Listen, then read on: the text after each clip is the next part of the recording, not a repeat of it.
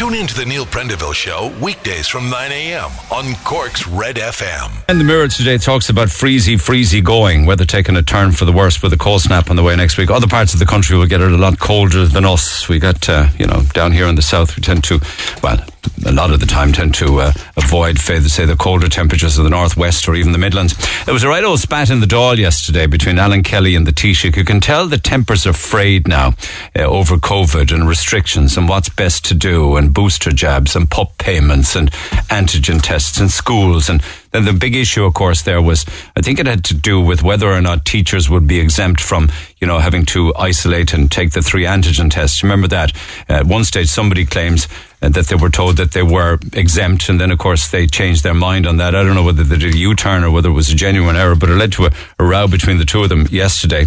And you could tell, really, that they were just really up for a spat. Uh, and that um, actually, at one stage, Micheál Martin said to Alan Kelly, I've been in the house longer than you and you learn something new every day. I learned something about you yesterday that I'll never forget. And that will govern our relationship from here onwards. There's an awful lot of words in that, right? I mean, Hall, being a Cork man, should have known that he could have said it a quicker way with less words as we would on Leeside. And instead of all of those words, a Leesider would say, I'm wide to you, boy. I'm wide to you, boy says a lot, doesn't it? But uh, Tony Holohan wants everybody that has a Christmas party booked to cancel it. He says that the timing is all wrong. Um, Christmas parties should be avoided as COVID cases continue to spike, says he. Um, and any kind of annual festive shindigs should be called should be called off. So instead of happy Xmas, it's happy Xmas, I suppose. Schools are on the brink, and that's the big ticket item at the moment, really, as to, you know, how much of primary and secondary schools are responsible for the spread of COVID. So teachers and kids are back in the firing line again this morning in all of the newspapers. And Ireland stands, as they say in the red tops today, at the brink of a Christmas lockdown. So the lockdown world is word is being spoken about again this week. And you know something? The more that people talk about it, the more inclined politicians will be to opt for it. So we want to be very careful the language you use or the conversations we have. They're talking about spiraling cases and the government's clear failure to adequately prepare in any way, shape, or form for the fourth wave, never mind the other three. And to be quite honest with you, uh, government and politicians' failure over many, many decades to um, equip the health service for what it needs. Um, but I guess that that's just a task that's way too big for anybody to take on. Um, you wonder why people would still opt to stay on a pup payment, particularly when there's lots of work there. Um, and ideally, um, construction is one area that could be looked at as an example of that because apparently it's impossible to get workers back on building site. Now they are back, but not enough of them. And it's the pup payment, uh, they're saying uh, that's uh, preventing or stopping construction workers going back to work. One would have thought that people in construction could earn an awful lot more than a pandemic pup payment. But the Mail this morning says pup is a drain on builders. And if you were wondering about, um, you know, compliance checks with regards to hospitality around the, con- uh, the country, some counties got little or no checks at all. And they looked at a, uh, a period of a fortnight in different places where they found that uh, there were only two checks in businesses in one particular county. There were three checks in businesses in Wicklow in that same period. And Sligo got four checks in a, a, a fortnight you know, like, uh, and then you wonder why areas like Louth are just gone through the roof. But there's been mass cancellations then, apparently, according to the Mail. They're quoting restaurant owners who are facing mass cancellations due to the fear of COVID cases rising. And they're saying that in itself now will lead to staff redundancies and closures of businesses could be well on the horizon. So that's not me scaremongering, guys. That's just a selection of what's happening in the newspapers. A story that I will come back to in a few minutes' time. It makes many of the papers today, both the Examiner and the Echo carried in full detail, obviously. Um, said that they haven't been able to establish what led to Johnny Hennessy killing his two brothers with an axe and then taking his own life. There was an inquest yesterday into the deaths of the three brothers in February of this year. Uh, the jury returned a verdict of unlawful killing in the deaths of Willie and Paddy. Uh, and I'm reading from the you know first couple of paragraphs in the Echo this morning. The Irish, Irish Times goes into it in quite some detail because Barry Roche reports on the inquest. I'll talk to him in a moment. But the Star this morning says uh, double axe killers call for help Uh, Johnny did make some calls uh, earlier in that evening regarding his two brothers, it said. Uh, but the Star says that the family couldn't go to the farm because at the time it was outside their five kilometre COVID restrictions. They made calls to the Gardaí instead. So the mystery is still surrounding the two brothers, although um, some have to, some papers are suggesting it had to do with their timber round. So I'll come back to that uh, in a few minutes' time. Another one that's of interest to us is John Walsh, because he was locked up in the Midlands prison in 2008 for murdering 25 year old John McManus here on Leeside. He's died of COVID and he's become the first, uh, I think, inmate to die from uh, COVID while incarcerated. Um, this goes back to 2008 uh, when he um, murdered Mr. McManus. Uh, at a flat on Verdon Place in Wellington Road, and he was sentenced to life behind bars in 2010. So that's an interesting story with the Cork connection. And there is one other court case from Leeside today of this young fellow who robbed an iPhone 12 from another young man. Uh, he already had four previous convictions for assaulting other people and four for assault causing harm and stuff like that. But interestingly, for robbing uh, the uh, iPhone 12, he got 18 months jail. It's an interesting story because the lad who owned the phone had gone to Murphy's farm uh, to hang out with his friends and they were having a couple of drinks and listening to music and all was cool in that regard. So your man comes up, comes up and asks to borrow the phone. Uh, this guy, Anthony Butler from uh, Churchfield, he borrows the phone, he just doesn't give it back. Um, and then the poor lad who owned the phone know, knew that he was, after about an hour, he knew he wasn't getting the phone back. So he left and got some distance away when Butler and another fella uh, caught up with him and started demanding that he give over the passcodes and the PIN codes. Uh, they actually, at this stage, they had taken two phones uh, and they kicked him and they punched him a number of times. And the lad gave over the passcodes. Then he went to a buddy's home and then to the A&E. But you know what? The Apple's phone tracker was uh, activated and the guards found the phone in the, um, in the defendant's uh, bedroom, Anthony Butler's bedroom. So that's why he ended up in court yesterday uh, before uh, Judge Boyle, Helen Boyle, uh, sentenced to three years with half suspended. So it's an interesting. I mean, sometimes you, you wonder whether those kind of things would get suspended sentences. You can never really tell in courts anymore, but 18 months is what he got. Uh, and do you ever wonder, with all of the stories that are making the newspapers today, these days, and radio and, and television news reports, uh, of the amount of uh, compensation payouts by the HSE. I don't think there's a week goes by now that we don't see a substantial payout, certainly a fortnight, one a fortnight for sure, a substantial payout for the HSE for all sorts of blunders and negligence, a lot of the time at birth. And there's a teen with cerebral palsy makes the papers today who sued through his parents, uh, Galway Hospital, uh, settled his High Court action for 30 million.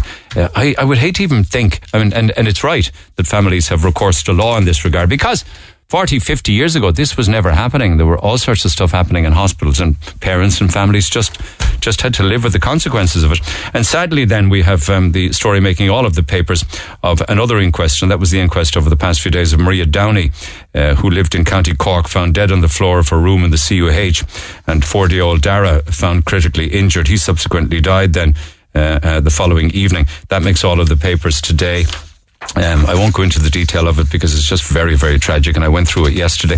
Papers are also talking today uh, on a light-hearted note of a couple of interesting stories regarding uh, how people's um, how people's dating uh, is changing. They're no longer interested in kind of like going out on the lash. But I don't think it's been that way. You, you certainly wouldn't do that on a first date anyway, I think. It's usually kind of, um, you know, something an awful lot more sedate than that so you get the measure of the other person. But Bumble are saying that people are more inclined now to go for, uh, to go baking.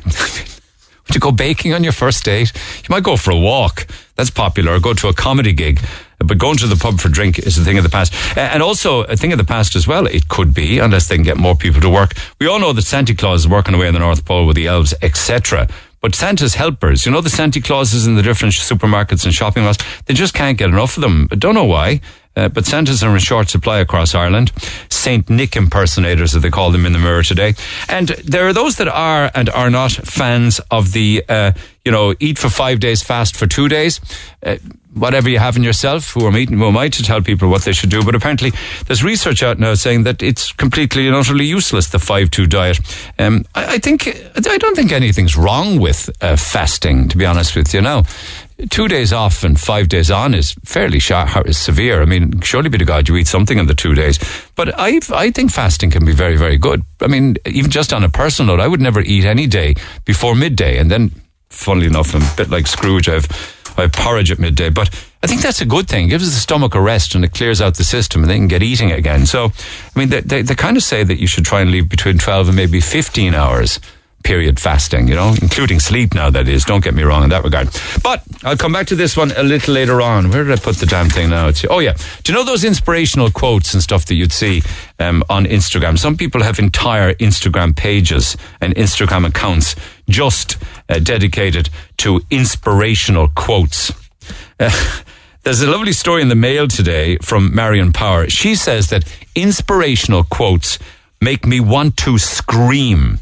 You'll also see them in train stations, she says, in cafes, all over Instagrams, even on menus. You know, the, the, the, chalkboards outside restaurants and cafes now, they have them on them everywhere you go. And she's just had enough of them. And she kind of takes the mick out of some of them this morning, like dance like nobody's watching. And she says, they're not. I live alone. Another one. Everything happens for a reason. She says, tell that to someone in a refugee camp. She says, the journey of a thousand miles starts with the first small step. She says, can't I just stay here on my sofa for God's sake? Another one, don't cry because it's over. Smile because it happened. Now that one alone would make me want to tear my hair out.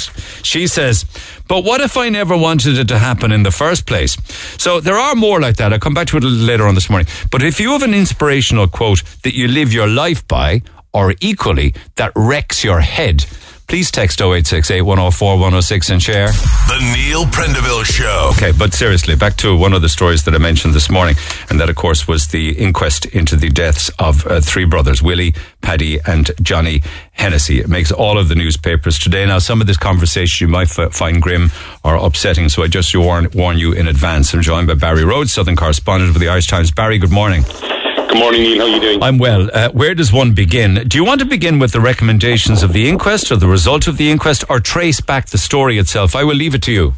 We'll start with the, the recommendations, I suppose, and go back then uh, and outline the, the, way it developed or unfolded yesterday. Thank you. Go ahead. Uh, the, yeah, the jury, it's the inquest, as, as you say, into the deaths of the three brothers, Mitchell Mitchelstown, Willie, Paddy, and Johnny Hennessy.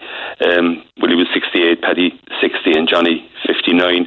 They were originally from a place called Corrigorm in Mitchelstown. It's out off the um, Kildorrery Road, a small hillside farm there. Johnny was living at the home place. Paddy was living between his daughter's house in Mitchelstown and his partner's house in Tipperary. And then Willie was living in a house in Mitchelstown. But they used to all go out there. They had this uh, lumbering business, I suppose, timber business where they would buy in timber, split it up, chop it into blocks into kindling, and then they each had their own round and they'd uh, sell it on. So that was the sort of situation. And they also had some uh, bullocks. I think Willie and Johnny uh, kept bullocks there, uh, and they'd sell them maybe twice a year, maybe get six or seven thousand for them. But it's a small holding, it's only about fifteen acres, and not always great land, as it were. Uh, so as listeners will remember, there was this tragedy unfolding back in February of this year. Uh, I think uh, we woke up to the news that uh, two men were dead, and uh, Gardaí were looking for a third. And the two men who died uh, initially were Paddy and Willie, the two older brothers, and they were looking for Johnny. And then Johnny was found in the River Funchion around lunch or that Friday. Uh, but the background, that was the, the, background to it, I suppose, briefly, Willie and Paddy had suffered serious head injuries yeah. and Gardaí found uh, an axe nearby and it appeared that they had been killed with the axe.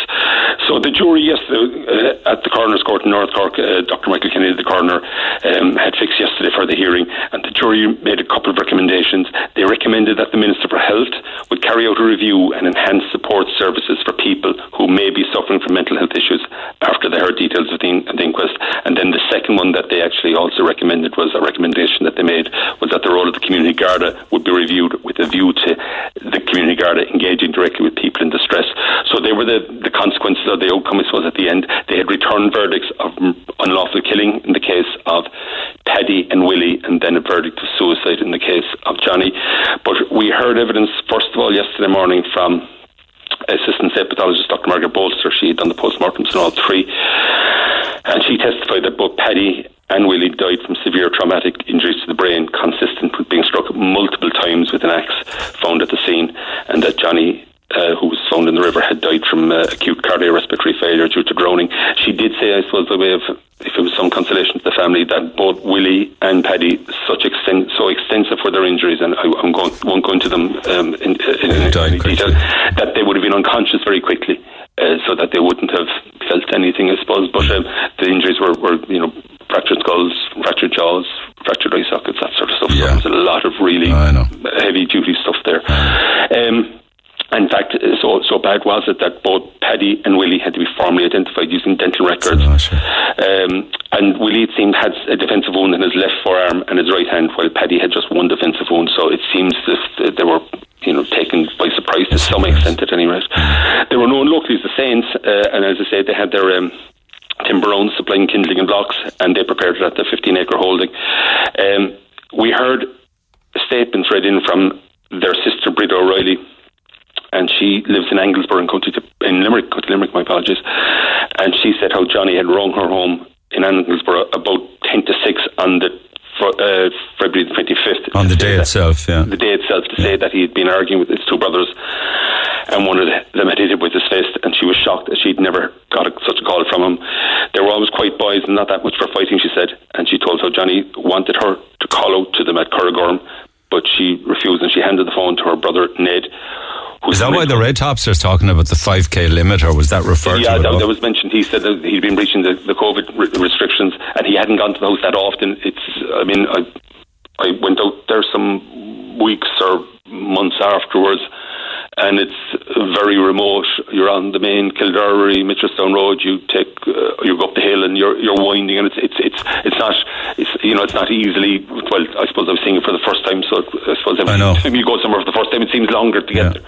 But uh, it it was, would have been a distance from them in Anglesborough. But what he said he'd do, Ned, Ned Riley, uh, Breda's husband, he said he'd ring the Gardaí so he said that Bree came out the phone. She was very upset. She just handed me the phone, and Johnny started talking to me. He said, "I'm in trouble. I'm in trouble. Can you come over? Can you come over?" He said that they had a row, and the other two boys had beaten them up. As I say, he then said he'd contact the Gardaí. He rang Fermoy. I think he got through to Mitchelstown, and he spoke to a female guard and explained that his brother-in-law was very agitated and distressed. He gave the guards uh, Johnny's address uh, and the phone number. And then we heard from Garda Tracy Howard. She's in Mitchelstown. She told the inquest that she rang Johnny Hennessy on the number given. He sounded calm and composed, and she asked him if the fight had settled down. He said the situation was now calm, and he assured her. She asked him three times did he want the Gardaí to And she was overheard in the background also. I mean, uh, in fairness to her, she really did the yeah, best job James could. Wade, her colleague, overheard her on the phone because it was between the, well, the public office and the hall. But she said there was no commotion or noise in the background, and John Hennessy spoke calmly and even cracked a joke to the effect that at their age they should know better. And she said she got no red flags at all from him before she advised him to ring back his sister and assure Breda that everything was okay. And he did but, assure her that he did not require the Gardaí. And he did assure her that yeah. he didn't require the Gardaí ambulance or anything like that because he had, uh, Ned Riley had mentioned that he was saying he had a pain in his chest, but he assured the Gardaí that he was okay, didn't need the guards, didn't need hospital, didn't need doctors. Then Breda, we heard, as I said, from Breda Riley that Johnny rang her back at about a minute past six. Um, she he'd rung first of all maybe about ten to six, then rang about a minute past six and told her that he had put off the guards calling out and everything was okay. But when she later rang Willie, the other brother, on his mobile. She got Johnny, who sounded better, and told her Willie was watching TV. We then sort of, I suppose, um, Paddy, as I say, was staying uh, with his daughter Elaine in, in Mitchelstown and he'd come home every evening. When he wasn't staying in Tipperary with his partner Kitty Russell, he'd come and stay with her and he'd come home for his dinner around nine o'clock. She'd rung a few times, didn't get him, as did Kitty Russell in Tipperary. Around nine o'clock, when they couldn't get through and he hadn't shown up, they became very worried and a series of phone calls were made to Paddy's phone, Willie's phone, Johnny's phone by Elaine Russell, mm. uh, Stephanie, her mother, Paddy's ex-wife, and Kitty, his partner. None of them getting through. Mm. So at about half nine, ten o'clock ish, uh, Elaine and her mother drove out there to Curragorm and that's where they were confronted with the, the horror that had unfolded. They um, she saw her dad out, yeah, and saw the car and saw him there and uh, recognised him from his clothing, Paddy. his boots, recognised Paddy from his clothing, and his boots, and uh, saw blood everywhere. And Elaine said she knew he was dead. It was just gruesome. They were terrified or, or scared, so they locked the car uh, rang the guards and then arranged to meet the guards back on the Kildorrery Road. So they came back down there and they met Garda Gerard Murphy and Shane Hannafin, who went up with them. They Paddy's body uh, in the yard. The timber yard is actually back from the house. It's about 300 metres away, maybe 400 metres. It's around the bend. He was by his car. At that stage, they didn't know what who else was around or what was happening. So they got the two women out, contacted uh, their colleagues in Fermoy and Mitchelstown. It was declared a crime scene. It was cordoned off. Because initially they thought Paddy may have been shot, his injuries were so extensive, the superintendent, Padraig Powell in Fermoy, requested the services of the Armed Support Unit because he thought somebody may be dealing, they might be dealing with people who were um, carrying guns or firearms or shotguns. So they came out and about 5 a.m they conducted, uh, they had trained negotiators well, thinking somebody might be in the house. There wasn't, and around 5 a.m. they found Willie's body in, in the, the, shed, shed yeah. and the axe nearby. And then uh, we heard evidence then from uh, Padraig Barrett. He checked CCTV footage and he was sort of seeing movements of the people from their vans and their cars. And he had a sighting. We, we heard the last sighting of uh, Johnny was at a place called Derrynanule at about 10 to 10 that night. We also heard evidence from another friend of theirs, a witness called Garrett Roach, who had been trying to ring uh, uh, some of the brothers that evening. Uh, he actually got through to Johnny at five past eight, and uh, he, he tried. Sorry, he tried to ring Willie at that hour. Uh, at 7.45, he didn't get through. He rang again at 8.05 and Johnny answered and he said Willie was listening to the news. So that's the last spoken person speaking to uh, Johnny alive. At, but when, when phones were answered by other people, yeah, yeah, but Johnny a lot of them went unanswered after that. Yeah. So it would appear that um, Johnny was alive until 10 o'clock at least on the 25th. The two other men, it would seem, uh, from the fact that they weren't answering phones earlier, died earlier. Probably dead I mean, at that stage. They may have been dead when actually Johnny yeah, William rang his sister at 6. Yeah. Um, we, in terms of what prompted all this, uh, Gardaí are none the wiser. I think we heard from Superintendent Powell. Yeah, but you do talk about the timber round, an argument. Yeah, that's like we, there were several witnesses: the sis, uh, Elaine, the daughter, Kitty. Uh, several neighbours, they all spoke said no, never any friction at all. Uh, there was a man called John Hennessy who's unrelated. He used to deliver the timber to them that they would. He'd deliver a load to Willie and then a load between Johnny and Paddy uh, for 150 quid. They'd chop it up and sell it on bags so they'd make some money on that. He said he um, he was there the day before. Uh, he met Willie and Johnny. They were in good form, same as ever, no different. Then another day, and they were talking about selling cattle. He'd never seen any friction between them. Uh, Garrett Roach, again, knew them well. Uh, he said they all got on exceptionally well. Never what any about friction with them. John McGrath? But John McGrath is the one man who had a different uh, experience with them, he uh, told how he'd spoken to Willie about seven weeks beforehand. By way of background, Paddy had a stroke in October 2020, and when he had that, he had to give up his timber round. Johnny took it over initially, it seems temporarily, but according to John McGrath, Willie told him seven weeks beforehand that Johnny wouldn't give Paddy back his customers. Yeah.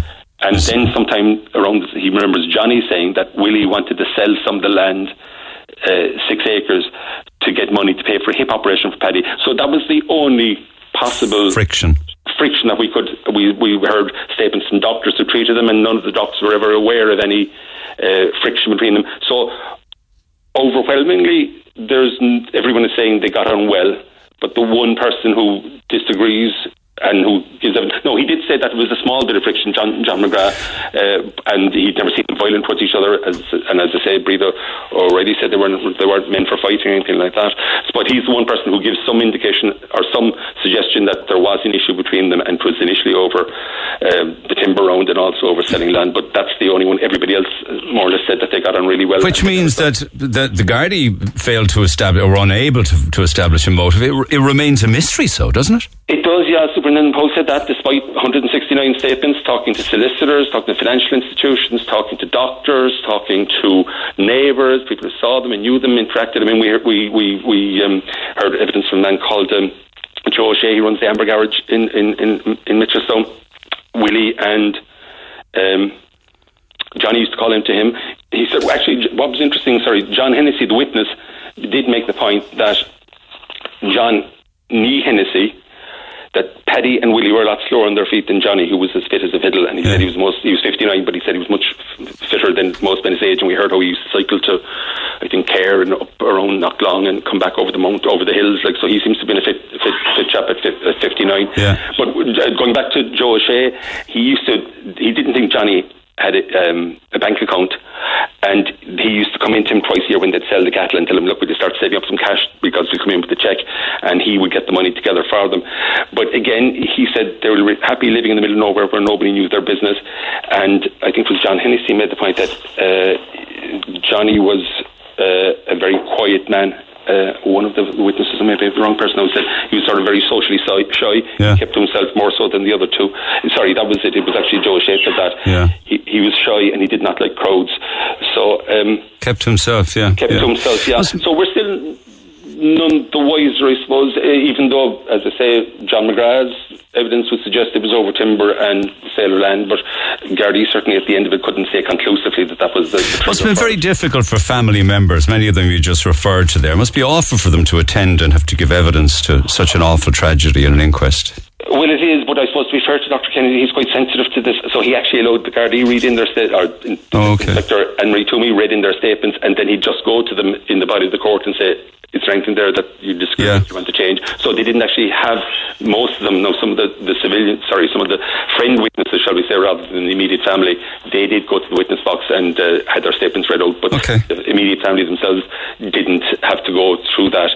But you know, people are very conscious. I think in these situations of trying to make it as it's a very difficult experience anyway. A, it's a sort of court setting, so people aren't used to that, and then obviously the nature of what you're dealing with is hugely emotional. So people are sensitive to them in that sense, and I think he was. He's. He, I mean, I've seen him do that with.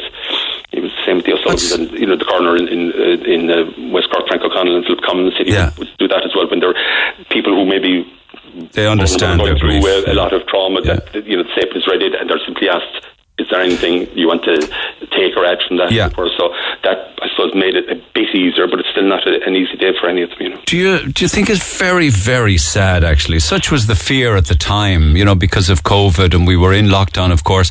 But that five k rule, um, it's so sad to hear that because my understanding of the five k at the time was that you could travel outside it in the event of an emergency or a family emergency like that.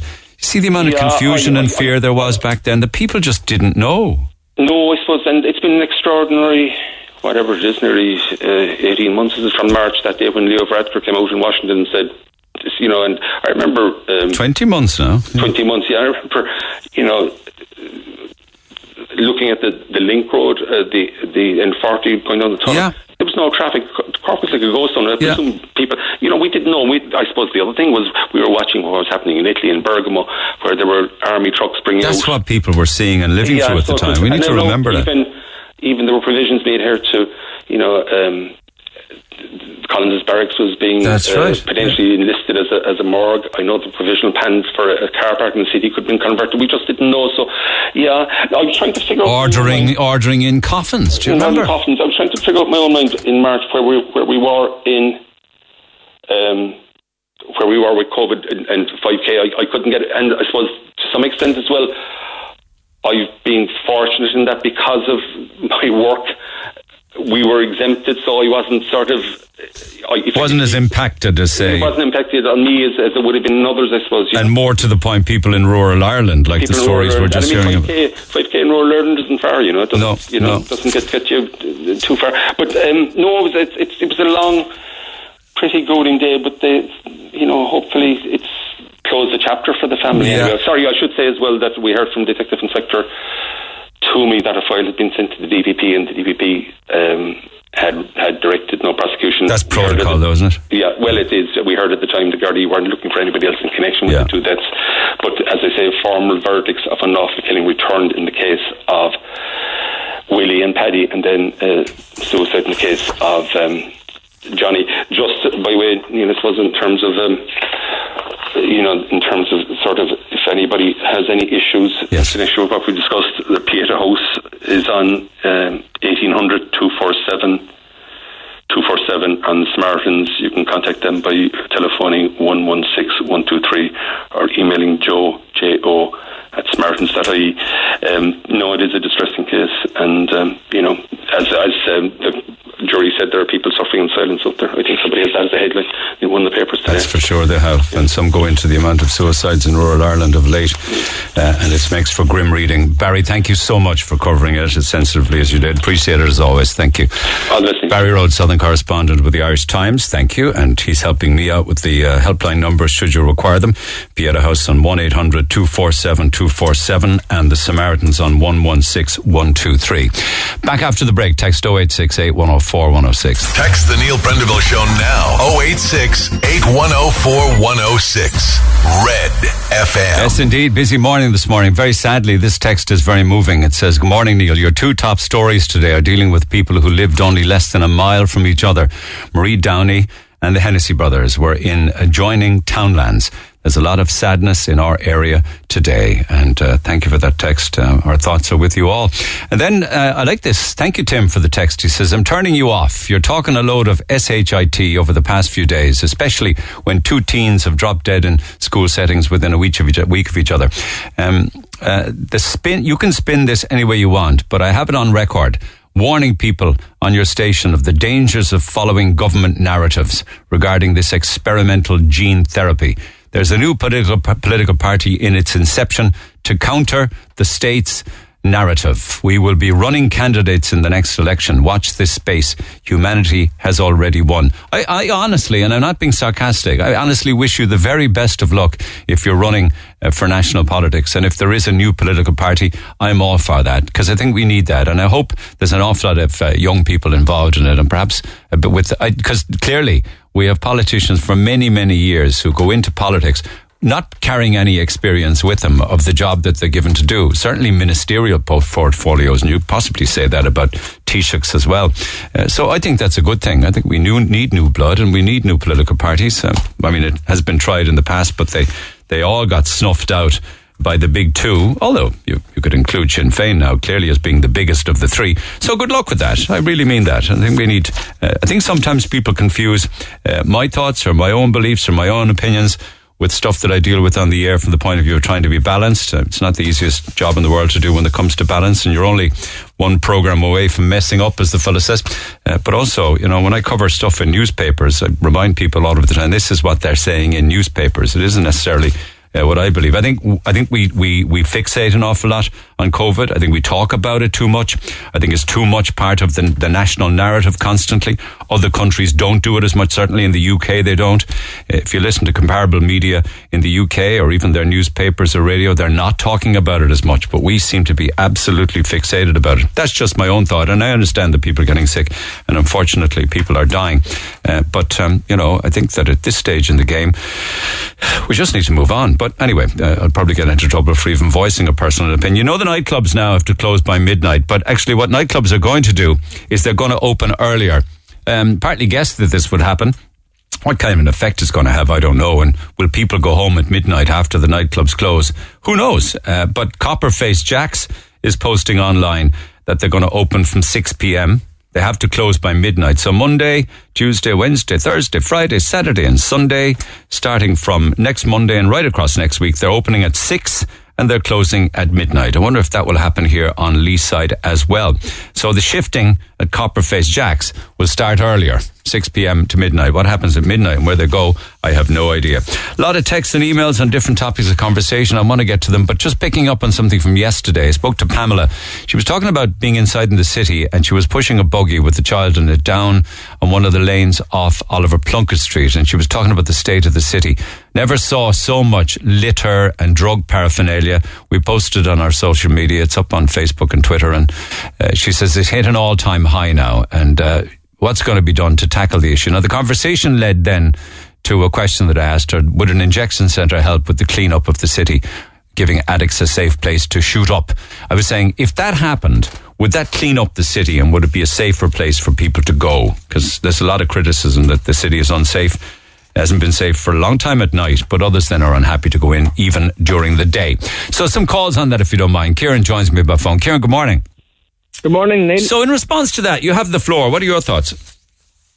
Uh, I I think personally that a shoot up place is just not acceptable. You know, it's it's it make, it's almost making the the idea of shooting up acceptable. You know, at, at the end of the day, it's it's it's a hard line drug that that it shouldn't it shouldn't be like you know it's I don't know. We're, entering a fucking an ep- sorry, my apologies. Right. Uh, we're entering an an, an epidemic here. You know, it doesn't matter where you go in the country at this stage. You go it Cork, Limerick, Dublin.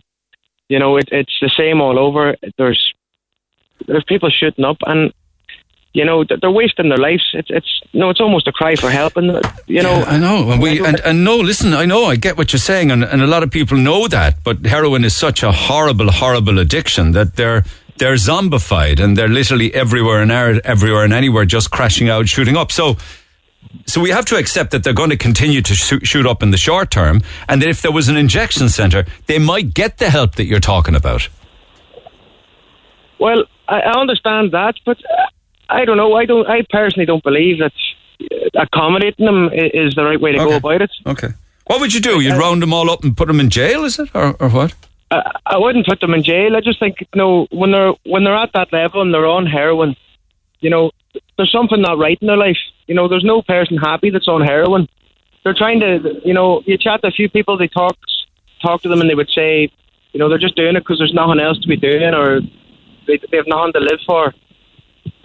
Uh, but I, I don't know. It's I, I, w- I wouldn't have them rounded up. Like, well, I, I did comment yesterday on the page, all right, saying to round them up. But you were I saying round them up and put them into mandatory treatment, as in forced treatment. Is that like Yeah, forced treatment. Yeah, because lock them up end for cold day, turkey? Is it? Yeah, for cold turkey, you know, it shouldn't be acceptable by any means, you know, because when they do catch, when they catch the people that are selling this stuff on the streets, they're they're getting they're getting away with it. They're getting a slap on the wrist. You know, they're they're informing on one or two other things, and and, and there's there's not enough being done. There's no real punishment for it, so they know they can get away with it. If they go to jail, you know, they they can still smoke in jail. That's and that's the the, the cold hard truth, like Mm. you know. But uh, there should there needs to be uh, they need to have something for these people. Like it is a it's a terrible thing, and you know it's you can say that they are victims at the end of the day. They are victims. Yeah. They're victims of the dealers. But you said the government should be accommodating people to shoot up in an injection centre. They should be rounded up, mandatory treatment. Um, Mandatory why are people thinking this dirty drug is acceptable? It needs to be stamped out. So that would involve the guards going around literally ta physically taking them off the streets and taking them somewhere to, as we used to say, yeah, dry out. Yeah, I, I, I generally think that that's the right way to go about it. Like people could argue that you know that, that there's not enough resources, but I think resources should be made for for such things. Like you know, if it is serious and they are serious about dealing with this bad issue, like you know, there's a lot of people at risk from this. You know, you know, normal, normal everyday people.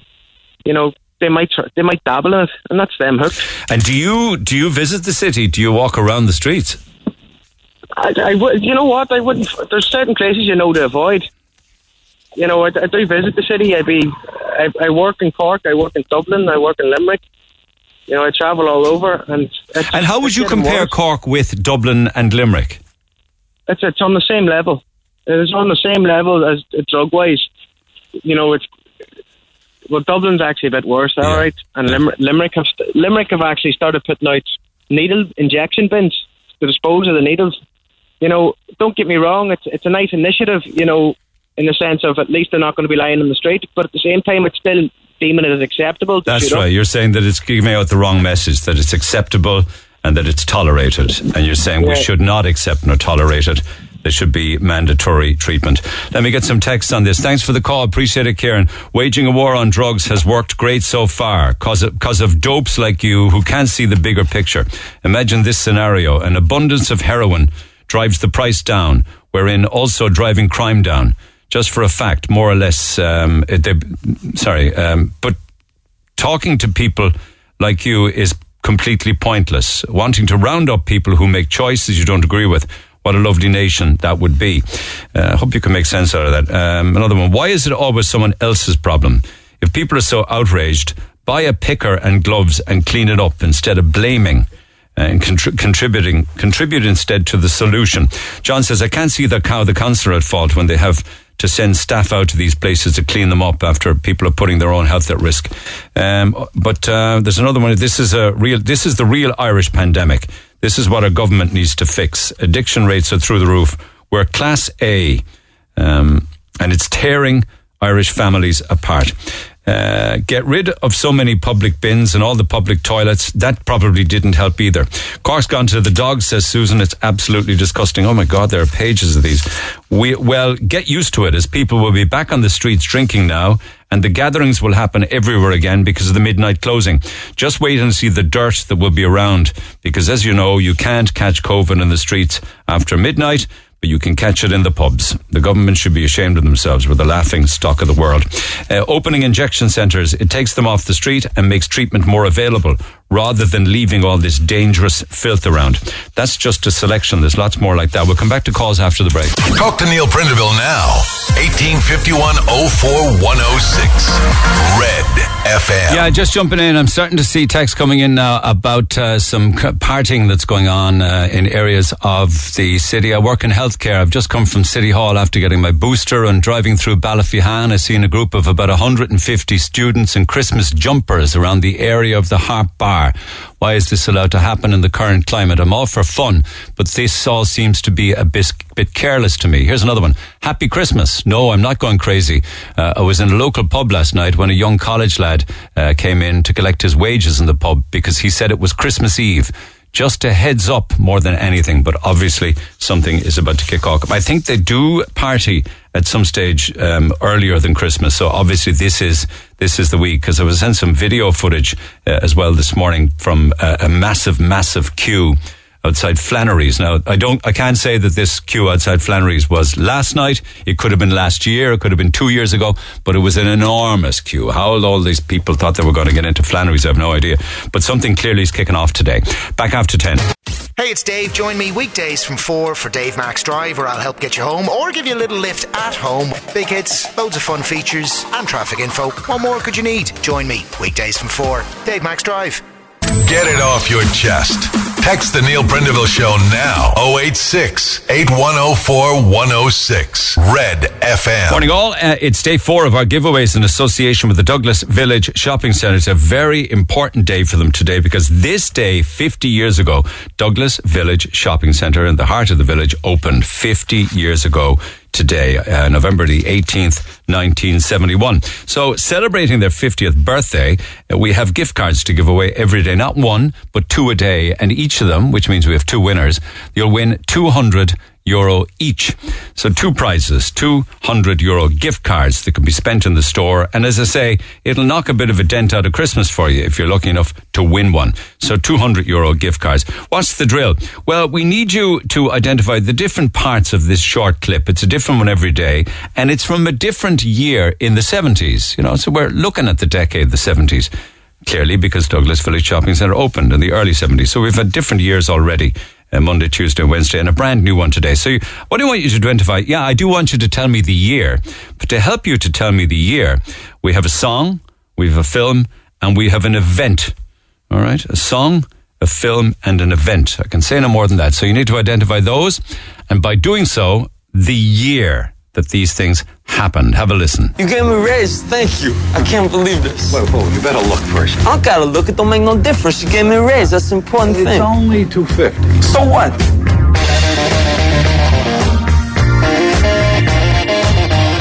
Six thousand one hundred and fifty-one days ago, Telefís Éireann went on the air for the first time.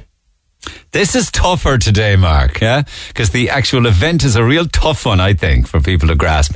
There is, there is this kind of a core connection to it, uh, but I don't want to muddy the water. So, um, the other bits are probably fairly straightforward, but the, the event is a tougher one today. So get working on that, lads, and I'll play it again a couple of times between now and a quarter to midday and open the phone lines. We need the song, the film, the event that happened and the year that we're talking about. We also have another uh, giveaway uh, this morning, another 200 euro, courtesy of ourselves and Gurranabraher Credit Union. You need to know your north side, so I'll tell you more about that throughout the course of the morning.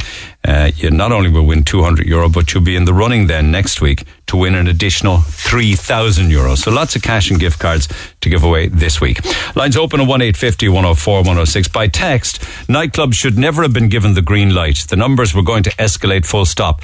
Politicians were only playing the political game. They knew this was going to happen. We need to, forgive me now, I'm not saying this, this is a text. We need to go into lockdown now. Well, we might be getting closer to it if what I'm hearing in and around the south side with college students and jumpers and Christmas jumpers is anything to go by. Uh, but Frank says, I feel sorry for the College Road residents. When the students left nightclubs, they were tired and they went home. Now they'll just go back to house parties. Uh, why close at 12 o'clock if the vaccinated are the only ones allowed in anyway? This is a fake virus.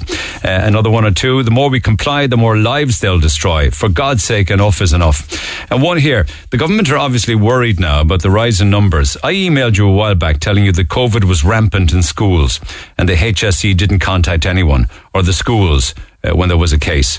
We were receiving two emails a day from the school notifying us of positive cases, only because the parents rang the school to let them know.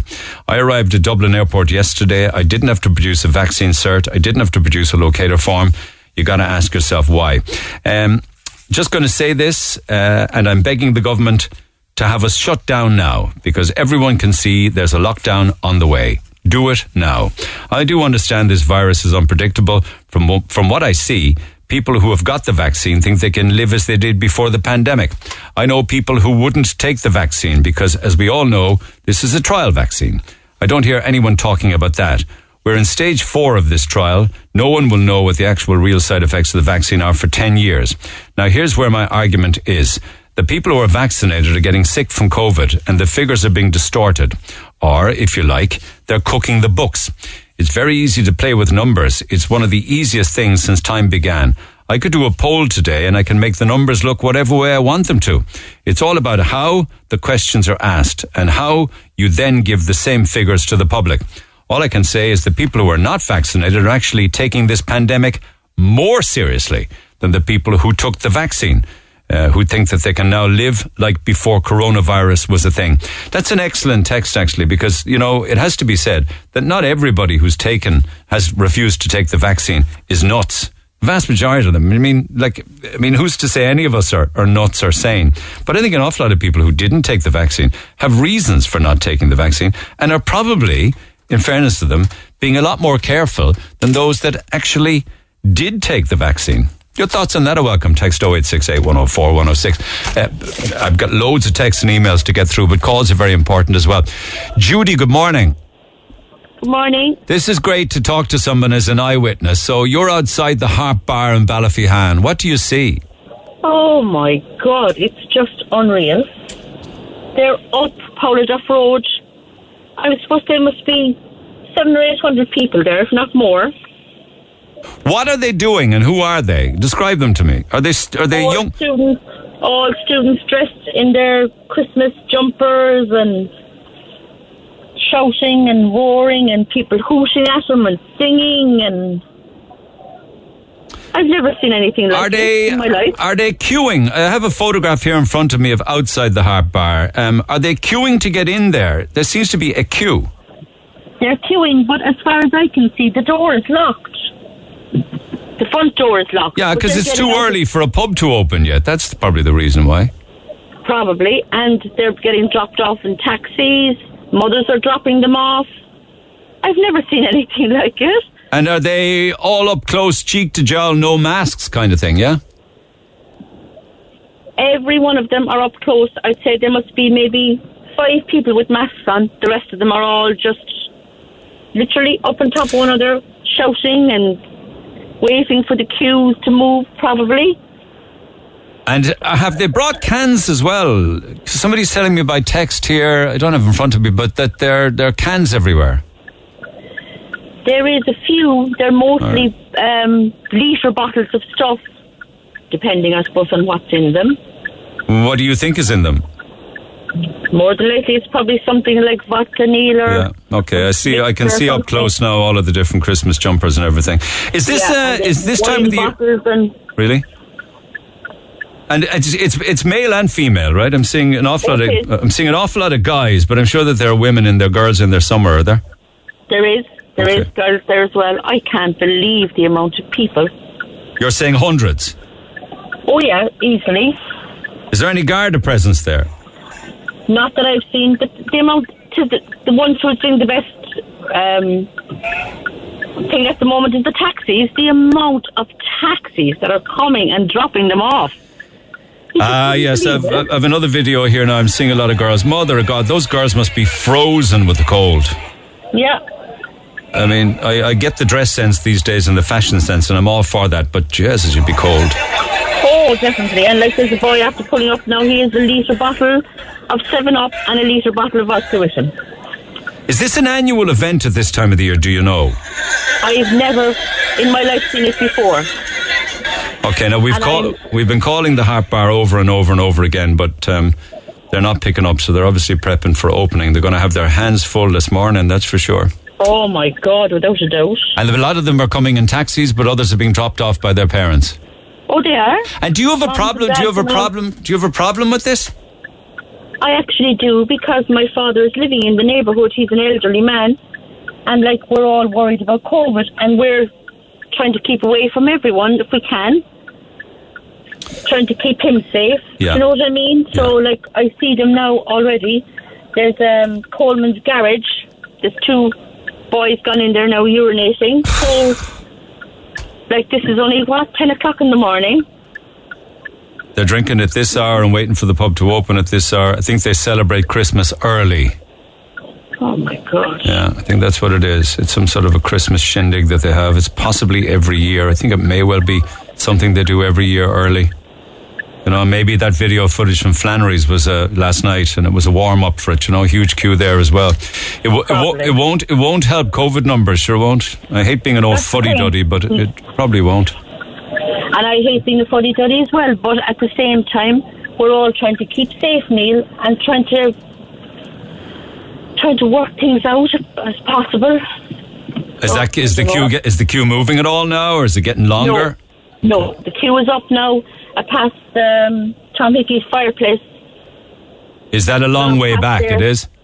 It's not that far, I suppose, but it is a long queue. Okay. Okay. All right. Listen, Judy, thanks for taking the time out to call in. I do appreciate you taking the call. Cheers. No problem. All right. Take care of yourself. All right. Anybody can add anything to that, please do. There's obviously people who will be very annoyed about it, but others but obviously will be also there to support the students and say perhaps maybe they need to do a bit of socializing. You know, if you were a 20 something and you had two years robbed out of your life, maybe you'd have had enough of it as well. So do text on that. Text 0868 104 106. Pick up the phone on 1850 104 106. And just take a quick one this side of, uh, this side of a break and talk to Morris after the break. Jonathan, good morning. Hello. Yeah, go for it. Mar- can can you hear me all right, Jonathan? You, yeah, I can hear you perfect. Uh, you're not. You're not. You're not by any chance out at the Harp Bar or anything, no? I'm not. I'm not. I'm actually at work. Okay, you're not heading there. You just want to support the students, is it? No, I wouldn't mind heading there. All right. Well, fair play to you for your honesty. Anyway, just the, the point you wanted to make is that anybody that criticizes uh, criticizes them is just being a Grinch.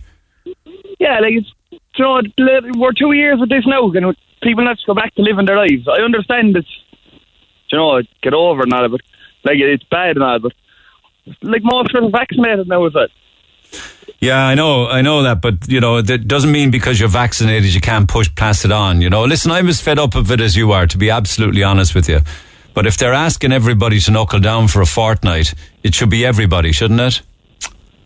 Well, like they're saying a fortnight, but they said that six months ago. Ah, sure. I know, I know, I know, I know. Yeah.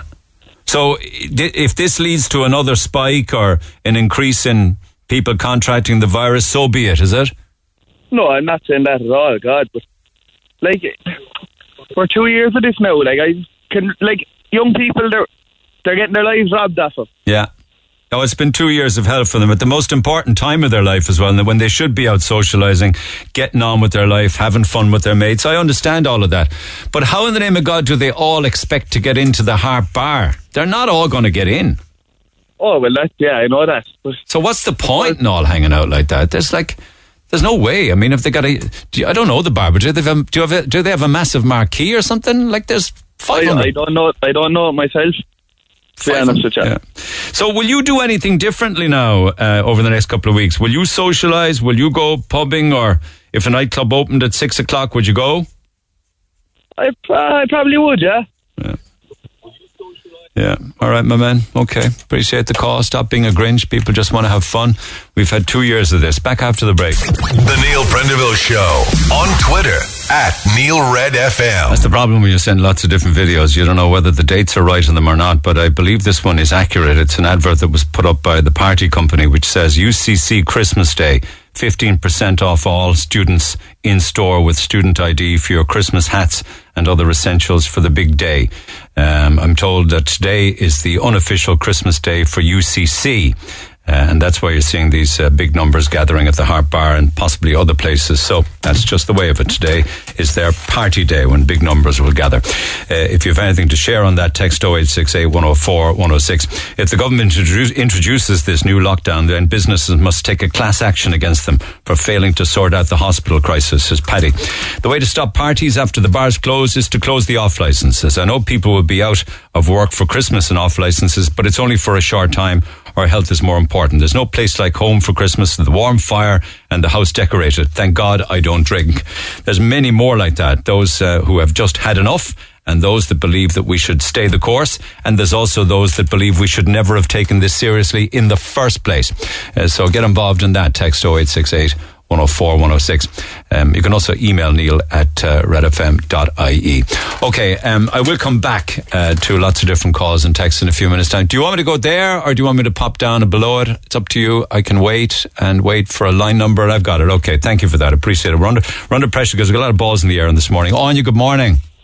Hi Neil, how are you? I knew, I knew you'd take a call because you're always at the end of the phone. So you have, you're the owner of the Harp Bar. What's going on? Listen, they're students, okay? Yeah. This is a yearly event. Yeah. Now we we can't control how many come to the door, but we can control on how many we cap coming in. Yeah. There will be a cap on students. We do work closely with the neighbours. Yeah. We will have people out gathering up rubbish. We have no control of what the students bring with them Okay. from wherever they're coming from. Yeah. I will. The place will be respected. COVID certs will be checked. If they don't have a COVID cert matching ID, they will not be allowed inside the premises. So just on that point, you're doing more than just checking the COVID cert. You're checking it with independent photo ID. Yes.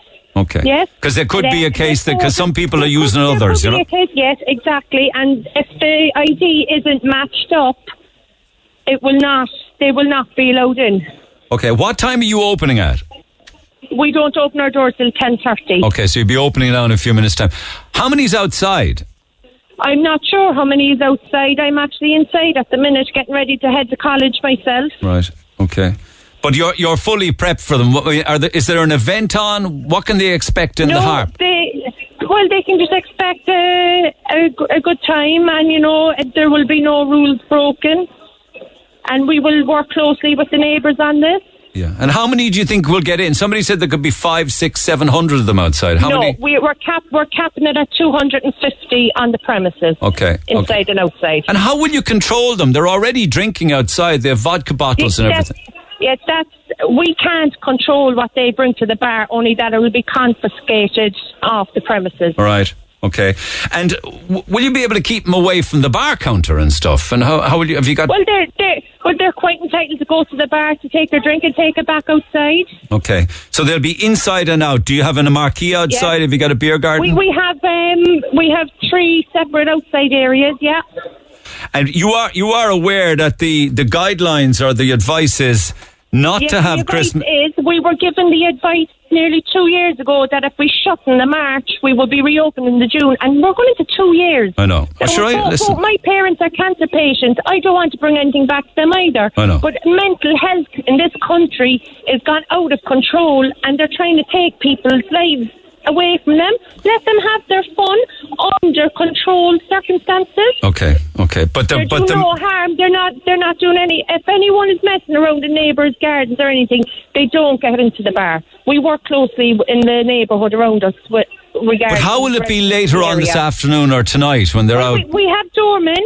We have security. We have full staff. on. But you don't think that this will lead on to to house parties or people That's- getting no, grief around the magazine road, people- college? ro- That, that's out of my control where people decide to go. Are your regulars going to go to a house party? Out of my control as well. You know, why are the students just being targeted for house parties? It's not just students.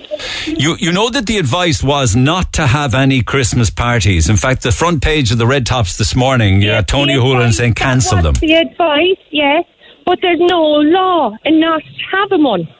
There's no law. If you want to have one, there's no law being broke. That's under advice. People, as I say, will follow the guidelines within our premises, and if they don't, they will not be getting in. But it would seem from the videos and the photographs that they're not even following protocol outside. I mean, they're all up against know, each. you know, when you're outside, you don't have to wear a mask. Yeah, but they're very, you know, they're on top of each other. You know what I mean? Are there any guard? Yeah, are there? Are there any guards? The guards are here now at the minute while I'm on the phone to you. I And- mean, like, is there, are we the only pub that's allowing students in? I don't think so. Are the guards down with them? Are the residents complaining there? It seems to be constant down at the harp. Right. Okay. And have you been have you been checked by the HSE? Do the Gardaí call? We had, yes, we've been checked by both. Our books have been checked by HSE or that everything is in order. We're keeping the contact tracing forms, everything. Okay. Okay. And did the guards call recently? They're here now. Yeah. But were they there before? Like, do they go in from time to time? Oh, they do go in from time to time, yes. Okay. Okay. So you don't think that you're in any way adding to the problem by opening your front door at half ten? Listen, we're not discriminating against anyone who wants to drink inside our bar if they have no reason not to be in here. Yeah, but this kind of very They're different at half they're- past ten on a Thursday morning. Like, well, seven. how many how many early morning pubs is there, Neil? yeah, yeah, How many people go to an early morning pub? yeah. I well, I know, and maybe it's happening in other pubs as well. And we, well, um, yeah. Yeah, we need to we need to be able to get on with their lives. But there there people will say that you have that many people inside in the pub um, at this hour of the day, it will lead to a spike in numbers and people will how, get sick. how will it lead to a spike? They're either in a pub or they're in a house. At least pub, they're in a controlled environment. In a house, they're up on top of each other. Right, you won't be feeding them or anything like no. No, we might throw out finger food to them. We'll, we'll have to see our order food in for them. We'll see. Okay, do but they- as I say, it will be a cap at 250 students. Two hundred and fifty, is it? Yes, both uh, inside and outside. Okay, and do they pay to get in or anything like that? No, they don't. No. Okay, all right, and you're obviously got a lot of staff on. Yes. Okay. And door staff. Okay, thanks for taking the call, Anya. Appreciate it. I'll let you get on. Cheers for now. Take care. That's thank Anya you. from the Harp Bar, and they're just about to open the doors now. Um, if they haven't done so already, it's uh, 28 minutes to 11. Uh, opening time is half past 10. Um, just let me take a break if you don't mind. I hope Maria can hold on. Call the Neil Prendeville Show now. 1850 104 106. Red FM. Ah, yes, Johnny says, I thought students were poor and needed food banks, Neil. Well, that was the story from uh, some weeks back with regards to penny dinners putting food banks into UCC. And I guess, you know, a story like this this morning doesn't help that, uh, st- that narrative, if you like. But I'd imagine that you could have, you know, two different uh, universes going on there. Those that party and can spend big money on booze and those that can't and need food banks. Um, it doesn't help the storyline. But anyway, your thoughts are welcome on a Text 0868 104 106.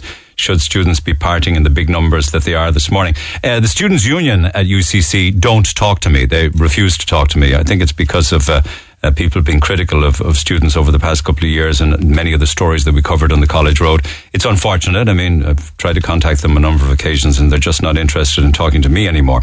Uh, so I can't get the Students' Union um, perception on all of this or their thoughts on it. But then again, you don't know who's in that queue. It could well be students, maybe it's not. It could be people from, um, you know, other walks of life be, besides students. But I imagine a fair proportion of them probably are. Text 0868 104 106. Pick up the phone on 1850 104 106. Maria, thank you. You've been very patient. Good morning.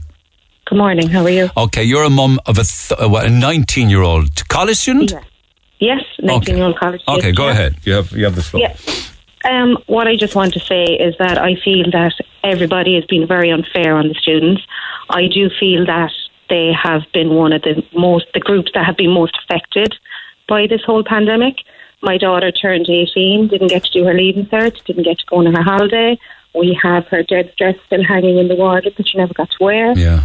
So, you know, she's actually, her whole first year of college was spent online at home. Yeah. So, like, things started to open up and they started to be able to go back out. But as a 19 year old, she's had one night in a nightclub. She went out last week and couldn't get in anywhere. They've raised the age group um, to 21s and 23s in most places. You mean the, the entry now is 23 in some, but 21 definitely in all? in, in- not in all, but bar one or two. Right. But majority of places, like she queued up last week to go into one particular place to meet her boyfriend, who was in there, and she wasn't allowed in because she's nineteen. You know, so Yeah, I I just know, feel that. You know, they are, like, listen, I'm not disputing that there's a pandemic and that COVID spreads. I'm not disputing that at all. But I just feel that it's a constant target on the students. We did jazz weekend a couple of weeks ago where people, adults, were pouring out of clubs, pouring out of pubs, jam packed. We saw the Aviva for rugby and also for soccer, go. and I'm You told, know, and- never mind what was going on inside in the Aviva, I'm told that the Lewis was like sardines in a tin. And that's what I'm saying. It is going on everywhere, but I just feel that every time it's always about the students. They're always wrong. But you kind of have to. You kind of have to report on the stories, nonetheless. You know, and there's nothing Oh, you can do about that. Oh, I, I get that 100%, but what I'm saying is, where was the stories on the jazz weekend? You know what? The clubs are coming out now, giving out that they're being closed down. But two weeks ago, you didn't want the students in there. You know, it's probably the reason why parents are dropping their sons and daughters off to the harp in cars this morning because they feel There you just like you do. Know, you know, like what about them? Like this is we've all had the experience as adults of doing all these things and growing up and doing them. We've all done them. And yes, we are in a pandemic, but as I said, why is it always the students? Why wasn't it the jazz weekend? Why wasn't it the rugby? Yeah, no, I mean, I, I get what you're saying with regards to somebody 18 plus up to maybe mid 30s, whatever. You know, they Yeah. certainly the 20 somethings, they've been robbed of the most formative and fun years of their life. And, and maybe, maybe that's why, because like, maybe everybody's just had enough of it and we should just call it a day and say, okay, we're just going to have to open up and just let things go. And, and maybe, or maybe you know, put like you know, if the if those clubs that were doing Christmas nights are doing them, why are they restricting the younger children, the younger students? Because of course, then they're all going to congregate in one place that lets them get in. Like you've all first and second year students who cannot go to those club nights because they're not allowed in because they're not over twenty one. yeah. So, yeah. if So, there's you, a pub down the road that's going to let them in, of course they're all. so that pub is not being irresponsible in your book, no? no, I don't think it's been irresponsible. I think, you know, like, is the club tonight that are letting them in? They're not being ridiculed on the radio for leaving people in. Which club? They're all, any of the clubs that are on tonight, that are doing the Christmas night tonight, Yeah. the UCC Christmas night. Yeah, night, but it's they're kind of it's kind of half past ten on a Thursday morning outside the Harp Bar in Ballyphehane, waiting Well, for the fine, pubs I to do- open with vodka bottles in their hand. I think it's a I- it, it's somewhat different. Well, like, yeah, I do agree with that part. I do, and it's probably not the best look in the whole world. I get that. So those students could those students could go home. It could rip through the Harp Bar, right? Say it rips through the Harp Bar, and they Mm-hmm. go home and they bring it home and they shut down the entire house for five days. That's that's a consequence. But we're adults not doing that in the jazz weekend. Going out, picking up COVID, coming home, passing on to your family and your kids, and house being shut down for 14 days as well. Yeah. Okay. Yeah. You know? Yeah. Yeah. So look, like I said, it's not perfect, but I just feel that they are the group that are constantly targeted. Okay. Well, forgive doing me wrong. for forgive me for being part of that. If I am, I'm just reporting on the story and what's happening. I understand you're reporting it, but as I said, it just seems to be constantly them, and it's just unfair. And what do you expect them to do? Yeah. Okay. You know? Nice Yeah. one. Thanks, Maria. David. Good morning. Good morning, Neil. Okay. You're also wondering about um, the food banks at UCC. Is that right? Yes, I just heard it on the radio in the past couple of weeks and the papers that a lot of students are heading independent dinners and food banks for for the for um for, for to get something to eat because they don't have, have enough money to to feed themselves. But like um the reason they have enough money to feed themselves is because they're, they're buying plenty of vodka for it. I'd imagine. Yeah, but you don't know that. Like, you, you don't. You well, like some money- some of those. That, money come from this morning for the vodka. A, a bottle of vodka is about 25 or, 25 or 30 euros a bottle. yeah, but sure, if you got a bottle of vodka, it would last you the day. You know, so it's like bottle of Well, vodka might, is might probably. last some people they might last some people maybe two or three hours. But like, you know, I certainly wouldn't be driving my children to a, to a pub at half past ten in the morning anyway. Well, maybe you're not a parent of a twenty-something whose life's been robbed of them, and the parents can see it through Yeah, their son or daughter's eyes. I had a son or daughter right now, twenty years of age, and they said I could have dropped me down to the Harp Bar. not a hope on earth would I do it. No, maybe if it was five o'clock in the evening, a reasonable time to go for a drink. But I can't. See, I don't see any uh, point or logic in going into the pub at half past ten. I mean, That's because you're that's because you're not a, someone in their early twenties in college with lots of buddies that you want to hang out with. Neil, I take a drink and a lot, a lot of my friends in their Ah, yeah, but for God's sake, in fairness, we're way beyond that age. We're not in our twenties anymore. when we were, yeah, we did we the things. And when we were, we did the things that they're doing. We don't. We, no, we we didn't go at, at ten o'clock in the morning. Queue up. Not. Oh, we never done that. We go in the afternoon at night time, like. But not as they half past nine queue up in the morning. Like that's totally ridiculous. Now, I wonder uh, what will happen later on in the evening when they're all stocious drunk and they head up to Magazine Road and College Road. Like, they might. uh, they might. uh, and, and what kind of damage will they do on their way home? We'll know that. In the, we'll know that in the morning, I suppose. Yes, right, correct. So it's not right. Like, I mean, they, these people know that woman out in charge of the College Road Residents Association will probably be on two tomorrow morning complaining about bins being overturned and then urinating on the guards and all this thing tomorrow morning, like. Catherine Clancy. Yeah, the guards are at the Harp Bar, but they're not telling people to leave or anything. I believe. Do you think that they should do something? I mean, I'm also hearing that it's starting to happen with queues on Barrack Street now as well. So, what should the guards do? I don't think, I, don't, I, I, I, I would imagine, I'd imagine, like, if you're standing to go into to a bar for a drink, I suppose really there's no law saying you can't do that. I suppose the guards really can't do anything, can they? Well, that's what the Harper's saying. They're saying they're limiting it, limiting it to 250 people. Everybody has to have double vaccination. They have to have their QR code, their cert, and independent photo ID. There's no law broken here. Well, they will take plenty of money, I mean, because to get a taxi, you know, like, I don't know where they're coming from.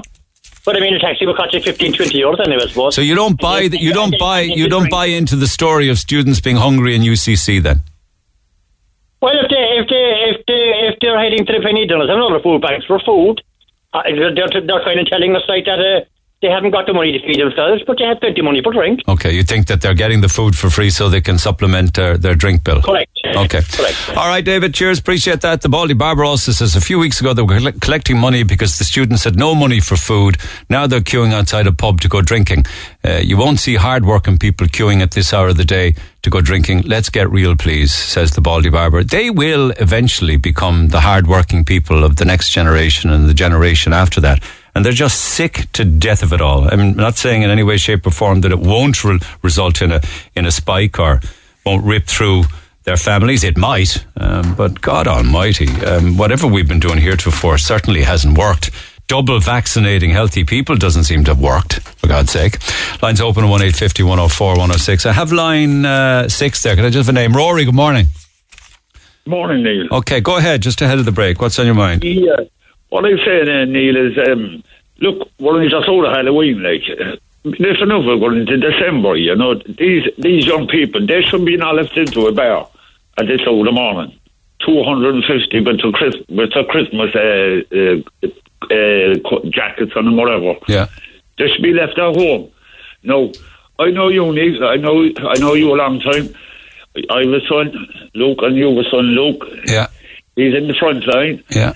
And he pulled up with it last week, you know, which is unfair. But no, what I'm saying, that woman there who was on the phone, she's a, I, know, I don't know the woman from Adam, but she shouldn't be living, leaving people in like that this hour of the morning.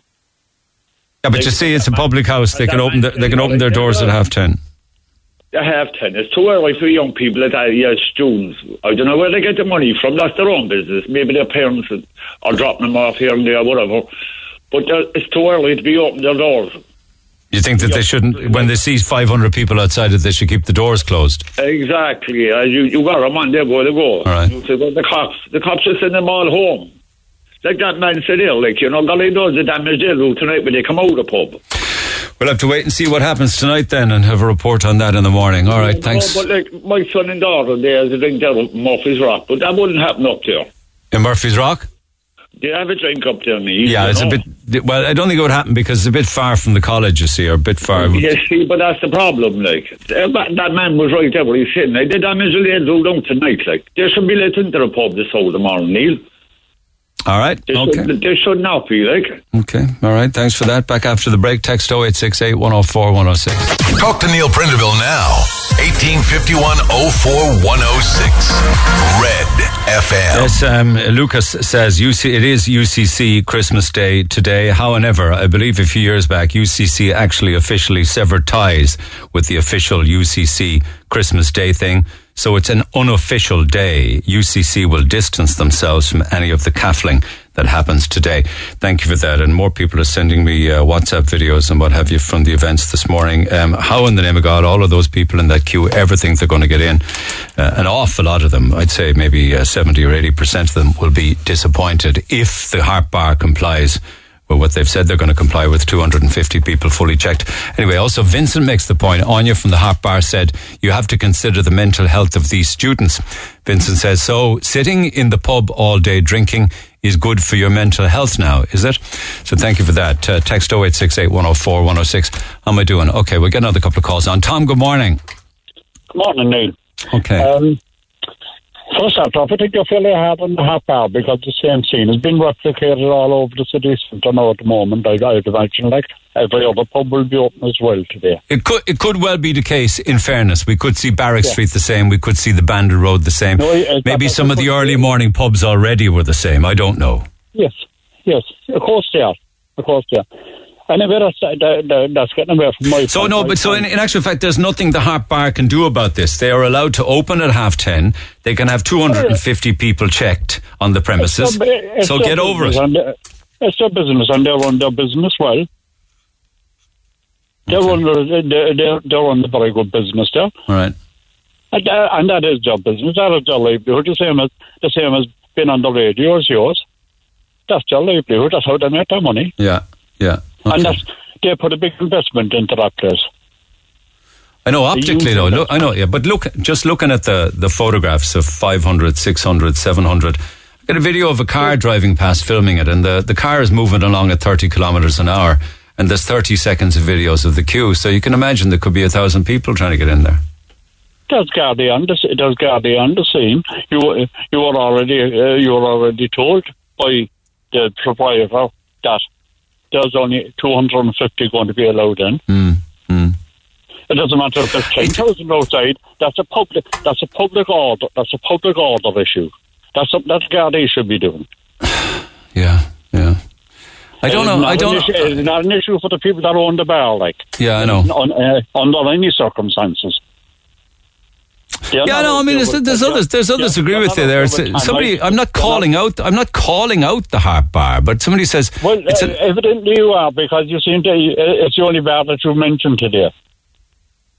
it's because it's the you- only video footage that I've been when- sent. When, Anya, when Anya was on, and when Anya was on, and she said that, what about students' mental health? You just put in a snidey remark. Sitting in a pub all day is good for your mental health. I didn't say that. No, hang on a second, Tom.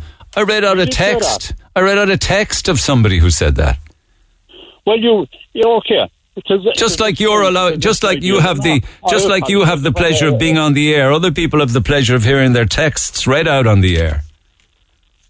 I oh, mean, like, yeah, that's quite, that, that's quite good. I think I think we've come to a situation now where it's absolutely completely pointless even trying to give people messages anymore because sections just aren't listening and it's unfair on those that are listening. So what are we going to do going forward now I, I just heard. I with just Christmas heard a guy- coming?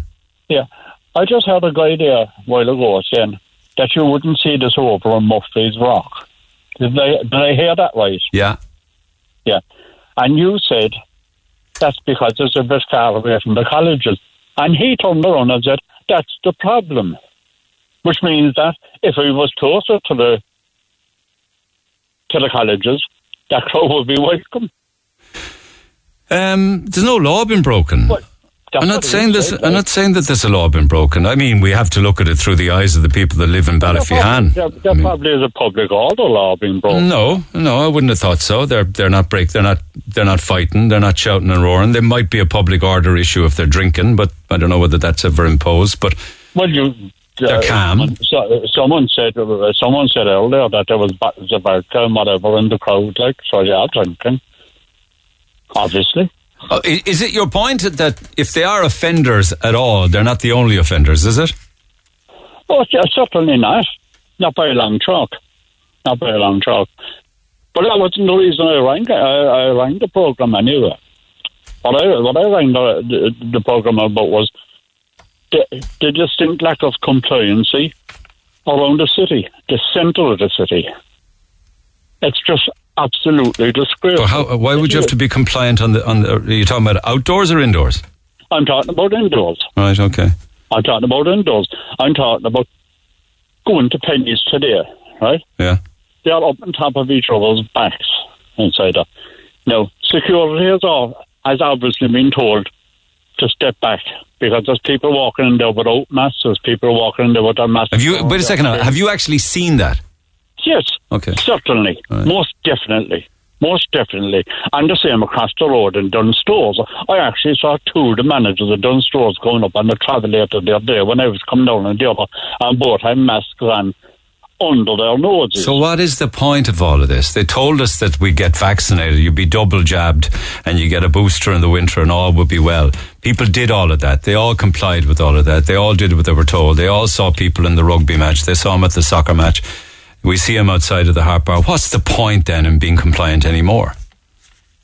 Because it's those that aren't that are, you know, people who are giving grief to people who are unvaccinated. So it's probably fair to say that those that were unvaccinated are more careful than anybody else. It's pointless now.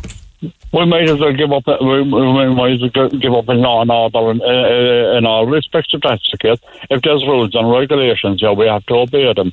If we give up on them, does not society break down? But you have those that do, and those that are, and those that don't, and those that aren't. So I what's had, the, an, uh, I had an, those transgressors, and I, I, I said it, I said it without fear of being challenged. Those transgressors in the centre of the city at the moment are the barbers. barbers? Yes, a doubt. You've seen it with your own eye. What, like what? Again, you're back to no masks, is it? Yes, yes, and no, no, no, no issue of compliance at all. I'll just give you an example. I went into here uh, barbers that I've gone into for years last Saturday. Now, there's bench seats there with perspex dividers, which means that each of the bench seats, one on either side, three people can sit down in them. Now, there was probably a meter between these two sets of benches. When I sat down, there was two guys outside the door drinking coffee. When I went in, one of the barbers finished and I went out the door and called the two guys outside. Yeah. So in. what's wrong with that? One of, yeah. One of them sat down on the barber shop uh, chair. The other fellow sat down on a vacant barber's chair next to me, with no mask on, drinking coffee. Right? That was okay. I was waiting for them, the barber, to say something about it, the owner, the proprietor, to say something about it, but nothing was said. Yeah, but like, if you get a COVID checker will ring you and say, "Well, if you were less than fifteen minutes sitting next to somebody who had COVID, you're probably okay." So, like, you're in and out and gone. No, it's more than fifteen minutes. Oh, it's well, more than fifteen okay, minutes. well, right? all right. Now the door, the door open. Listen now. Okay, it's just I've only got about thirty seconds. Anyway, Tom, go ahead. Yeah. the, the door open, and two guys walked in, sat down in one cubicle with no mask on, and the barber, the proprietor, or any of the other barbers done nothing about it. They just have done. That's why. That's why we have the spread of this virus. Okay. There's people are misbehaving. Okay, my man. Thank you so much. Back after eleven on one eight fifty one zero four one zero six. You can text 0868 104 106. Hey, it's Kira. Tune in to Saturday Breakfast on Red FM from 7 a.m. and wake up your weekend with music, chat, and all that's happening in Cork. That's Saturday Breakfast on Red FM with me, Kira Revens. Get it off your chest. Call Neil Prendeville now. 1850 104 106.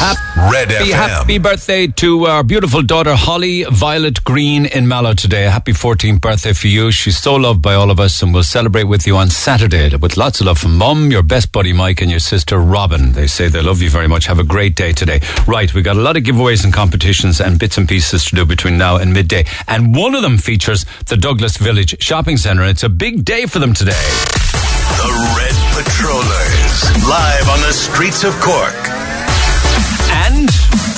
Red Patrollers are in Douglas Village at the shopping centre today for their 50th birthday, October 18th. Sorry, November 18th, I should say, 1971. Colin O'Sullivan is heading up the tribe this morning. Morning. Good morning, Neil. How are you? Because you clearly weren't even born then, were you? I wasn't. I wasn't born in 1971. Nowhere near it. um, but I'm looking at some great pictures because they have a great um, photo display, kind of an exhibition up here in the main shopping mall in Douglas. And I don't know if you've been in here recently to look at it, Neil, but it's got pictures from the opening day in 1971 right through all the decades, the 70s, 80s, 90s, 90s, right up to now, and all the different stores that have been here, the different shops that have been here, um, and the different people that have been here over the years. And it's absolutely fantastic. And even some of the outdoor aerial kind of shots they paint a completely different picture of Douglas from what we all know it as now. Um, the Southlink Road wasn't there, the flyover wasn't there. Um, it just looks so, so different. But um, it's absolutely great down here. 50 years. And you know, Neil, it was the first ever shopping centre in Cork as well. It certainly was. Uh, it was Quinsworth went in there first, wasn't it? Yeah. It was Quinsworth, um, and obviously they were taken over by Tesco yeah. in, in years gone by, and obviously the whole place was redeveloped. But I do remember the old Quinsworth store down here years ago. They used to have a nice little toy shop down the back of the old shopping centre where we used to go on the run up to Christmas, and we got some nice stuff there. Um, and, and, it's always been a lovely shopping centre, and uh, it really set a trend for Cork. It was the first in Cork and the second only in Ireland, so it was a kind of a whole new concept, I suppose, for Cork and for the country at the time. It was. It was and, a change uh, from the corner shops to all of a sudden these big shopping arcades. And I suppose it's worth going in to see the exhibition alone to just see 50 years of photographs. It definitely is. Like they've got some great photos there, and I mean it's real nostalgia. And I met some people there now, some regulars from the shopping centre um, who've been here down through the years, and, and I met some staff who've worked here uh, for 20, 30 years and so on as well. And they're looking at the exhibition, and it's bringing back great memories for them. And I think anybody from the Douglas area who who maybe grew up um, since the 60s and 70s and so on. I remember remembers um, Douglas Shopping Centre open. I think it'll bring back a lot of great memories and nostalgia for them as well. I worked there in the 70s actually. Did you work here? I worked at Quinsworth in the 70s at a part time job there. Mid 70s kind of thing. I was a great oh, man brilliant. up on top of a pallet truck. I used to work in the stores there loading up the shelves.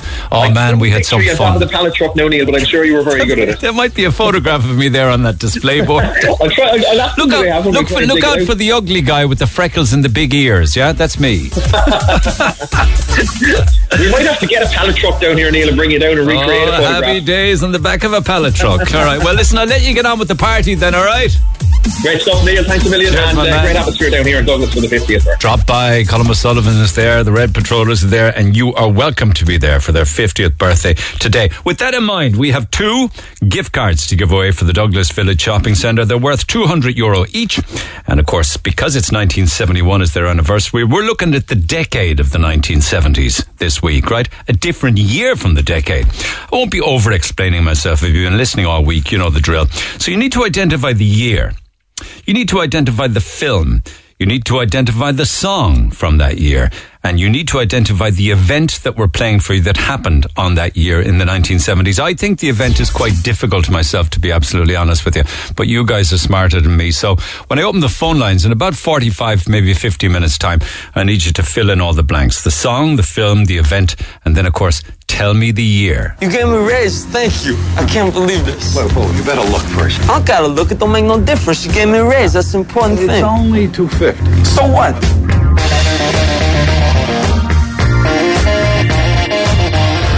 6,151 days ago, Telefís Éireann went on the air for the first time. Yes, indeed. And the rest was history, as the Phyllis says. Anyway, so that uh, year, the event, the movie, and the song. Okay, I might give it another spin this side of midday and open the phone lines, courtesy of yourselves in Douglas Village Shopping Centre.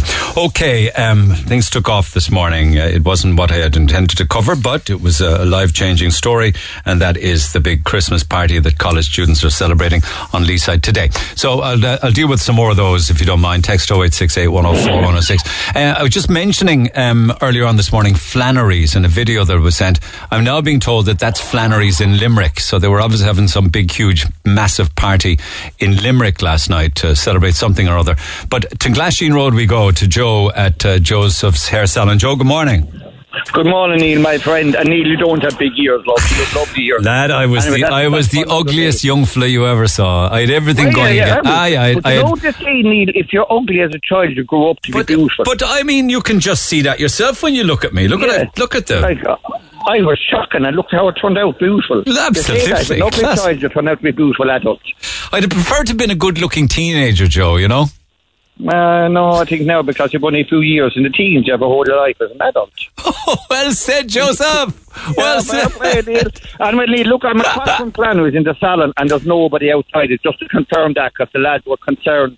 They said we're getting cancellations. People think they're overcrowded. There's nobody at all outside Flannery's at the moment except somebody watering plants or something. Yeah, I know there was video footage of a Flannery's, and of course you get confused as to which Flannery. But Yeah, the- of course, okay, yeah. so it's not, but it's not there. But how, you, you're saying that there were loads of people are cancelling events, is it?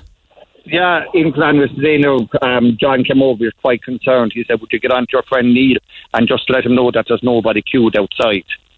And there's no one, you know. Oh yeah, okay. I know what you're saying. That the Flannery's event Yeah. from say last night wasn't Flannery's in Cork. Wasn't Flannery's, yeah. Yeah, okay. Happy happy to do that. It it got it got it got shared in our group and it shouldn't have been put in there. It was uh, it was it was obviously Flannery's in Limerick and sorry about that. I didn't mean to be giving them any grief. So um, Neil, no problem, my friend. And and what I was going to say, we're doing J Lo today. She's coming in for her challenge. is she? Yeah. What are you going to be doing? I have no idea.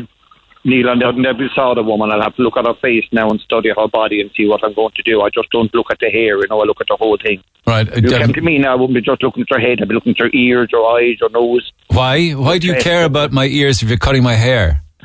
Because I don't want to leave too much showing. There's a little bit on top, and you know what I mean.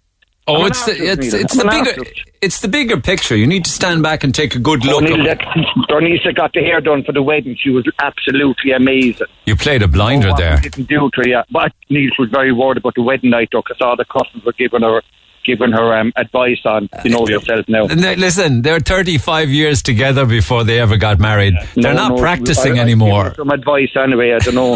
I don't know, I don't know much about being dead with women. Anyway, that's another story. I don't know back to my spine. Goodbye, Neil. Would you not try it out once and see if you fancy I it? Neil. I did. Yeah. Oh God, I did. I recited the whole. Um, what was in my shopping list? Everything I was trying to get. Oh no, look, that's another story. Going forward. You you tried your hardest, but it just wasn't happening. Yeah, yeah. I I, yeah anyway. Good luck.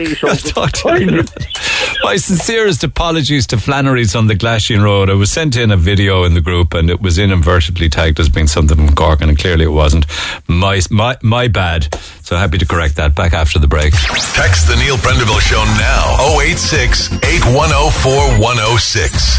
Red FM. Dead right. Bring me back down to gr- ground level with the bang. Neil, do you honestly think you're good looking? A bit too much self praise, I think. No, no, I don't. I was, I was just having a laugh. I don't for a moment. I mean, I'm beautiful on the inside. It may be ugly outside, but I'm beautiful on the inside. And what is that one that, that Emer? What's the one that Emer has always gone about? If you, if you get lemons, make lemonade. Is it? Is that the one? You have to try and accentuate the positive as much as you can in life and other ones like that. I was talking about the inspirational quotes that want to make people like me absolutely scream. And there are many of them around. Dance like nobody's watching is one of them. Back in the day, what we used to say, bit of kind of uh, inspirational quotes would be things like, um, get over it. Or, um, you'll be grand. Or, um, one of the best persons in the world, actually, for these kind of quotes, actually, is Brenda Dennehy, because she lives by inspirational quotes. So, where, where, where I would say dance like nobody's watching would to make me like scream. I see all of these Instagrammers. Um, are you amongst them that has got these daily inspirational quotes that I'm supposed to find inspiring and they just make me angry? Well, I don't do them daily, but the one I probably do every morning. No, I did it this morning. Okay, after the gym. Win the morning, win the day. But it's true, Neil. If you start off the morning good, you win the day. the Why rest do, you of the day. why do people share it with others? Are other people interested in hearing these one-liners? Like, I'd be more interested in, you know, the the equivalent word to crap, C-R-A-P, happens. Yeah. You know, like it happens. Get over it. Move on. Yeah, but sure, my one no is always right. Okay, F U C K. It will be grand. That's what I say to everything now. So uh, that's I can't use the swear word, but yeah, it'll be grand. You know, but I think they do. Like on my okay. On my phone, on my screensaver, I have, you don't know how, you don't have to know how to do it. You just have to know that you can, right? And we look at our phones around 60 times a day, so I'm brainwashing myself every time I go to my phone. But if you share them, some person, right, they actually tell you that you could share a quote and it could change their total their day. so if somebody saw, instead of looking at what's depressing, look at what's a blessing. Yeah. So that what's that supposed to do for me now? I must feel good all over. The more you count your blessings, the more blessings you have to count. That's another one there now. Karma has no menu. You get served what you deserve. Yeah, that's if you're kind of angry and you're posting that and you want the person that um, has done wrong to you to see it. I don't do that. There's a lot of people So that that's go down that road. that's being nasty. That Yeah, sounds th- it's kind of like I'm That's going to put being vicious. That, yeah, that's kind of like I'm going to put that up and she'll see that now and she'll know that's about her. You know, that's one of them. Hugging is a silent way of saying, you matter to me. No, that's a bit cringe. No, if someone said that to me, I'm like, But "Go away." that, that's another one of the inspirational posts. I saw him on Instagram this morning. Every day is a new beginning. Take a deep breath. Smile. Start again. No, no, uh, no. And then if someone actually, do you know what does bug me? If someone's like, "Oh, happy Friday, happy Friday," Happy no, Friday, another actually does. It's Friday. That's what she says. I don't. I don't like that. But this, this is Do you know what, I, do you know what I say to people who say Happy Friday? I say, don't you like Mondays? Yeah. And Tuesdays? Oh well, listen. Mondays belong to the go-getters. That's my one for Mondays. Oh, God, you've got and then one, occasion. th- there are seven days in a week. Some day isn't one of them. It's true, Neil. She's on a roll. I'll go away and make coffee and you just Yeah. get on with an inspirational broadcast for the Oh, next this is the 36 last one now. Today's forecast: one hundred percent chance of winning. do that. No, do that tomorrow for the laugh with the weather. Go on, I'll talk to you later on. No switching her off when she gets into the in- inspirational posts of the day. Can I go back out to Ballyphehane? My apologies, Tony. Yes, there Sorry for holding you. Sorry for holding you. Are you in the car? Oh, I am, I am. All right. What do you see, man? What do you see? I said there are about 150 or more students outside, outside the hop, drinking, no masks wearing, girls looking at them, and the girls just went away there, now the four girls. Yeah. Because they're the ones And that couldn't get into the harp, I suppose. They were left out. I, they were were left outside, and I said there was about another hundred or so gone in 12 Barrack Street there with drinking away going along the road. And they're, they're, they're urinating in the front garden there by, by uh, the betting office there. Oh, really? Yeah, I They're a know. disgrace. A disgrace. They've had enough, though, Tony. You know, they've had two years of this hell. So I had two years of his well. Uh, yeah, but you're not you're not a teen or a twenty something like who who, who should no, be. why In, not? But, but I, I like to enjoy myself too. But I'd have to do whatever it is does. Yeah, I do know. what the guideline says. I know, I know. What did the Like, guard? What know- did the, yeah? What did the guards do? They just made sure They're nobody. just standing looking over. They, I thought they'd go over and tell them put on masks, wear their masks. Nothing like that being said. Yeah, well, They're, they're probably doing no harm to no man. Not now, anyway. You know, maybe later no, when they no, go no, no. They'll, they'll do no harm in that sense. Not yet, anyway. Yeah, yeah. You know, like I like to see them enjoy themselves, but you know, you, you're not going to get in if it's full. Like, so why why hang around there, like? Yeah, we'll have to wait and see what happens inside over the rest of the day. You know. Exactly, exactly. All right, my man. Hopefully that they know they'll be quite enough, like, but they have to wait and see, as they say. It's hard. It's hard to. It's hard for everybody to pull their weight anymore. You know, it's just got very Well, tough. well, It's, it's, it's very, very tough for myself, I can imagine, especially being a, a, a youngster, I suppose. Well, Like, uh, uh, we all went through that uh, at own stages. the only problem is that you know, COVID is rampant. It's ripping through the place at the moment. You know. That, that, that's the old danger with it, though, just saying. They, they probably understand that part of it, but it's the danger of it. That's, that's what they're probably not looking at. Yeah, well, I see some other texts coming in that are quite critical, so I'll get back to those as well. But Tony, thanks for taking the call from outside the harp this morning. Appreciate it. My, my pleasure. Good evening. Jane, good morning. Morning, Neil. Okay, what's on your mind? No, I was just texting you about the carry on in Cork and seeing it up online. Oh, you're seeing, you're watching the video footage. Yeah, what do you make of it? I think it's absolutely disgraceful. Hmm. And, uh, you know, there was people, on, a lady on there too early on speaking about um, adults, children not being able to get out.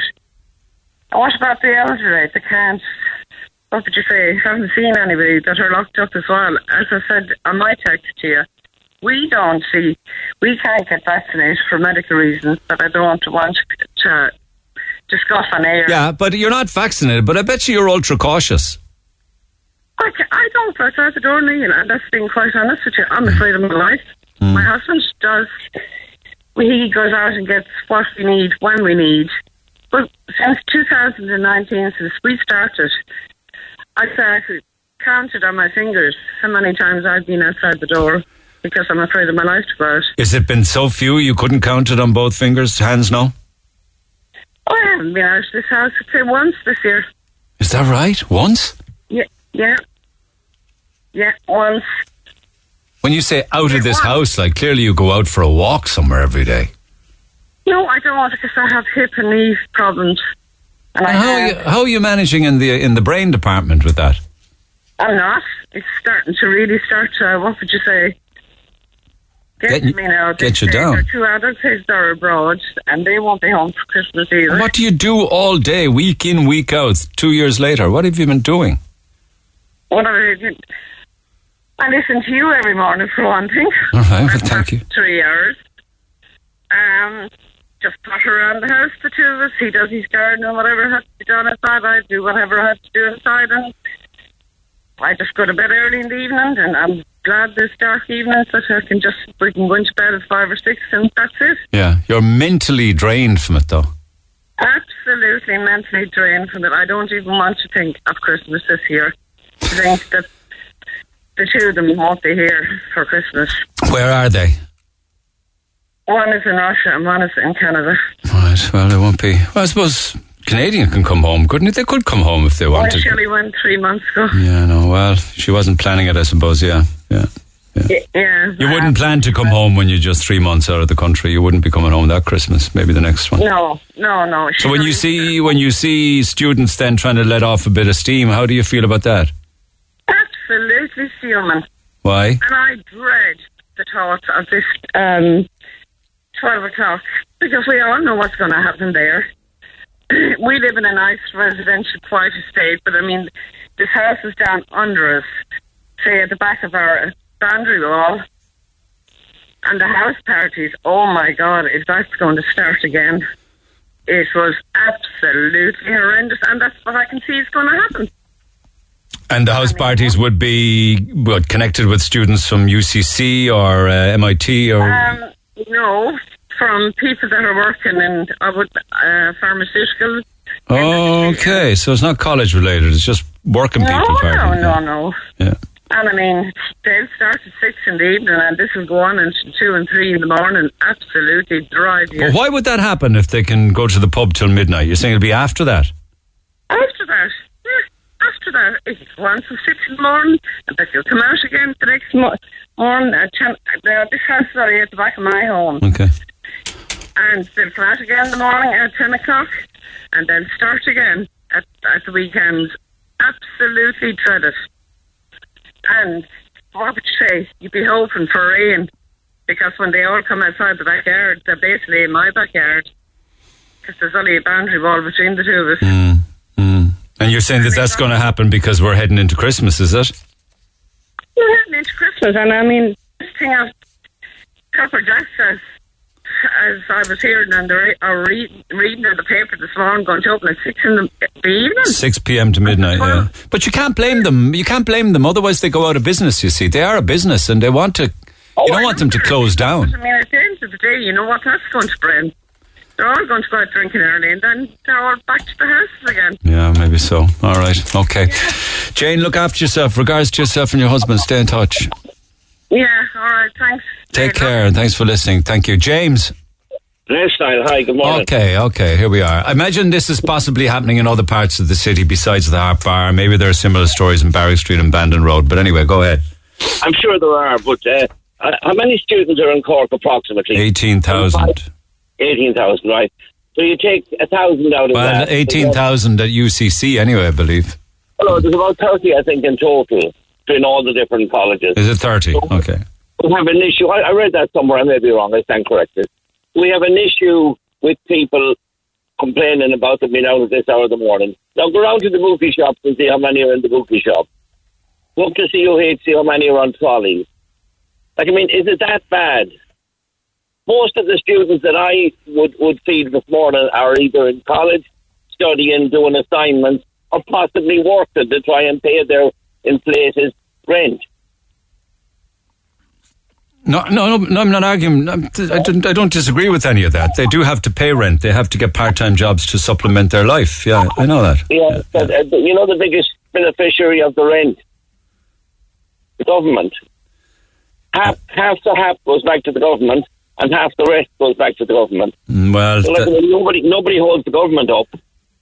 I don't know how you can make that out. HAP is a spend. It's not a profit. Well, no. If you get if you're renting a thousand, you get five hundred half Yeah. the, the landlord. At the end of the year, his tax liability is roughly half his overall take. Yeah, we found recently that a survey of many of the properties up around the College Road, they weren't returning any tax and they weren't registered with the uh, with uh, with with the tenancy board. So, yeah. Whose fault is that? Well, it's the fault of those that didn't return the tax, and it's the fault of those that aren't registered with the tenancy board. And it's making it higher for everybody else. Uh, but, but what's that got? To, but what has anything got that got to do with the students letting off steam and just saying they've had enough, and everybody else then been asked to toe the line? I don't I don't know how they've stayed sane no more than the elderly. I have no idea how they've stayed sane for the last two years. Their life has been changed dramatically. And so, some of them will not come out of this without clause. And let them go. Were they breaking anything? Were they doing any damage? They're just an easy target, and I'm an old one. People are saying that parties like that and events like that will rip through the community afterwards. But has that not been going on since the people have been living there? So, what's the point then in having guidelines, regulations, or laws? Oh, I agree with that totally. Like, I mean, what do 20 foot walls create? A demand for 22 foot ladders. Yeah, I know what you mean. Good point. You bring it up to 12 o'clock. I heard somebody interviewed yesterday, uh, um, uh, night, the night of one in Dublin. He was going starting at 7 this weekend. But you see, they have to stay in business. They're businesses. They're employing people. We don't want them to close down. If they want to open at six o'clock, that's fine, isn't it? Surely be to I'm God. on, I'm on your sheet. I'm only saying life has to go on. Unfortunately, or fortunately, we'll have to live with it. All right. Here's a, here's an interesting point though, because I don't believe that you live anywhere near the Harp Bar. But here's one for you. Just past four young men urinating in people's front gardens outside the Harp Bar. There's empty naggins of vodkas, empty cans of beer thrown on the ground all over the place. There's no ma- there's no masks thrown in the gardens of the ground. Actually, he says because nobody's wearing them. I know that. Look at look at um, the Aviva. Like so, you can't just blame them. But regarding the urinating, if you do that in Australia or New Zealand, there's laws there. We don't have laws, or we don't implement them. Which is it? I can guarantee you one thing: there's no Garda, there's no Garda or Garda station in Leeside wants to arrest a college student this morning. They just don't want to do that. They, it, it would, they, they, and nor do we want them to either, for that matter. In fairness, On the spot fines. okay, On the spot fine. all right, okay. Take care. Take care, my man. Lines open at 1 850 104 106. So come back to calls in a few minutes' time. Just want to take a little bit of time out and just maybe lighten the mood a little bit. So students have had it very tough over the past couple of years. So has the music industry. And then along comes an absolutely fantastic song from an incredibly talented couple. I'm talking about Mick Flannery and the Clare singer songwriter Susan O'Neill, who has the most incredible voice. We know Flannery, we know all about his talent, his brilliance, and the music that he's been producing over the years. They haven't got to do a lot of gigs and stuff like that, musicians, but when they put pen to paper and release new material, it's just incredible. They've got a new song out, just recently won Best Original Folk Track. They've got a new album, the two of them. It's called The Game. The song is called Chain Reaction. There's this fantastic video that goes with it that you need to see. You really do. It is the coolest, smokiest, and he's just the coolest dude ever anyway. He just, he just fits the bill. You know, he just really, really, you know, owns the part uh, Mick Flannery. Um, and I just, I want to play this now because if I leave it any longer to midday, uh, I'll run out of time. But this is just, this is just a class act.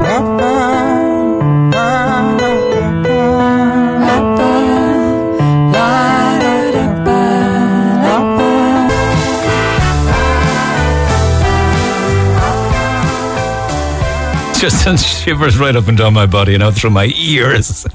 The great Mick Flannery and uh, Susan O'Neill. What an incredible song. They got a new album out. It's called The Game, and that's the track from it. It's called Chain Reaction. Buy the album, download the album, watch the video. Just Google it. It's an incredible piece of work.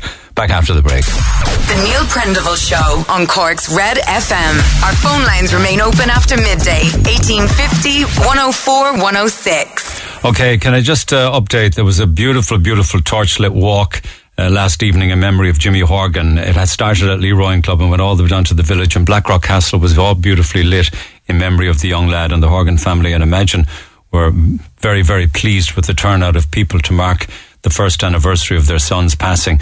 I was chatting with uh, Ernest on the air yesterday morning, and uh, just to, to update you, if you did manage to um, uh, donate any couple of bob at all to the iDonate page, when we were chatting yesterday with uh, Ernest, I think it was about 48,000. Uh, it has now gone to, in, in a few minutes' time, it will pass 80,000. It's at 79,784 euro, and all of that will go to the Mercy Hospital. That is an incredible amount of money. They've gone 285% ahead of their target of 28 grand and uh, will soon pass 80,000. So to everybody that did donate, well done. You've been part of a, a very, very, very successful campaign for a good cause in memory of a lovely lad who died at, uh, he would have been 14 years old this week. Um, and uh, well done to all. I just wanted to update you on that. So a couple of calls this side of, of midday. Murray, good morning. Thank you for holding. John's holding as well. Murray, good morning. Morning, how are you? You're just saying there, why aren't I letting callers on to say that the students are doing nothing wrong? Well, that's the reason why you're on. I'm, I'm happy to talk to anybody. Well, I, I didn't see any misbehaving from the students, but I do live in Portsmouth Road and I'm only up the, the hill from the hearth. Yeah. And they bring a smile to my face when I hear them singing. And th- just they're just singing joyfully down the road. Are they singing Christmas carols, is it? They're singing everything. It's, their, it's Christmas Day for them today, apparently. I don't know why, but it's a thing they do. Yeah, I saw them in town there now earlier, all right. They're all dressed up with their Christmas jumpers. Listen, Ireland has become a nation of mourners and begrudgers. As simple as. Okay. Let the students have their fun, in all fairness. They have had it bad over the last two years. Everyone has had it bad. I really enjoy listening listening to them pass my house every night. And anyone can complain about. And would you go out and clean up the themselves. bottles and the naggins and the cans then? There's none. There's none outside my house. But there is outside others, and their gardens and I'm up were the used top of the hill, so by the time they should have their drink drank, it should be my house. They should be throwing it out. Yeah, I mean, un- understanding that they need to have some fun, and it's been a horrible couple of years. But what of the consequences of gatherings like this? There Yeah. should be none. Uh, You think It's there won't be? country. It's a, a completely free country, and if people don't like it, let them move to China. Hmm. They want loads of rules, regulations. They stand there to think the harp isn't doing nothing illegal. Why are complete, people complain? Why are the guards at the harp? They've done nothing illegal. Come on, this is like a nanny state. This is what we're turning into, and if people let us go that way, let them all. Let, let, let- I'll be gone. I'm not living in a, in a, a People's Republic of China and Ireland at all. At all. People now are just way too big, quick to judge, way quick to condemn others. Let people enjoy themselves and live their lives. I know, but any time that I meet somebody who has had COVID badly, they say, "I wouldn't wish this on my worst enemy." I'm not they- that's- saying that's anything about COVID. But it's the only reason though people would be upset about. Why else do you think Well- people would be upset about 500 people according, outside? According to the science, COVID is affecting the elderly people, and I don't think the elderly be out at 12 o'clock in the morning running around the place. Yeah. Do you know? Yeah. Come on, let's use our brain cells. Let the children enjoy themselves. There's no risk, no risk at all. Uh, singing joyfully, somebody says, Moraid, are you joking? Singing joyfully. Three of them just urinated in my aunt's garden next to the harp, and her neighbour across the road is thinks it's an abs- and her neighbour's garden as well. So, I um, didn't see anyone urinating, but to be honest, they're not attacking people, are they? no, no, No, no, okay. no. Okay. All right, okay. Appreciate that. John, good morning. Good morning. All right, go ahead. What's on your mind? Well, I just want to say is, with the pubs being closed at 12 o'clock tonight, Yeah. of course the students are going to go out at half 10 to, um, to make sure they enjoy themselves. Yeah, to have a good run at it. And are they going Why should I mean? Like, why, why? Why would anybody give students a grief grief going in there if there's fifty thousand people or eighty thousand people watching football or rugby matches? Think about that. Exactly. And they're doing nothing to no one. They're just out there to enjoy themselves. They had a hard year and a half of it, as long with everybody else, not just the students. Yeah, but there, there was um there was a caption going around last week to students: "Don't go, don't go visiting your granny." So would that be the message after today's partying? Don't go visit your granny tomorrow. Yeah. But the government are coming up with these rules. They're corrupt. They're able to travel all over the country. So can you? Not a bother to them. So can you? And the lads can't even go out and enjoy themselves. they're half. They're probably all fully vaccinated. But they have to be to get indoors anyway to that pub. Yeah. but that doesn't mean that they can't give their granny COVID 19, you see. That's the thing. Well, Neil, I think the government are corrupt because the young people are just losing out on everything. Yeah, their whole life. I know. I understand that. Yeah. It's easy. And then, for example, for New Year's, what are they going to do at 12 o'clock? Five, four, three, two, one, go home. No, the whole idea is that the next two weeks should get us through this latest wave. I don't know whether we will or not. I don't know what December's going to be like. We could be in lockdown for all I know. But that if we do the right thing now, they're saying for the next fortnight, we'll save Christmas. I have a feeling this is just the start of another lockdown. All right. Okay. All right, my man, we shall see. Thank you, John. I'm not going to have much more time left, but I certainly can pick up on this and lots more tomorrow, Friday. Mick! Hello, Neil. How are you? Just bear with me there for one second, will you? I just want to do a competition and then I'm going to get back to you. So we have for you, lads, two 200 euro gift cards to give away every day this week for Douglas Village Shopping Centre. You know the drill. They're celebrating their 50th birthday. It's today. The Red Patrollers are there. Pop in if you want to have a look around and you'll see an exhibition of 50 years of photographs from the Douglas area, if nothing else. That's worth looking at all day long. So here's what you need to identify. The song, uh, the film, the event, and then tell me what year they're all from. You gave me a raise. Thank you. I can't believe this. Whoa, whoa, you better look first. I don't gotta look. It don't make no difference. You gave me a raise. That's the important It's thing. only 250. So what?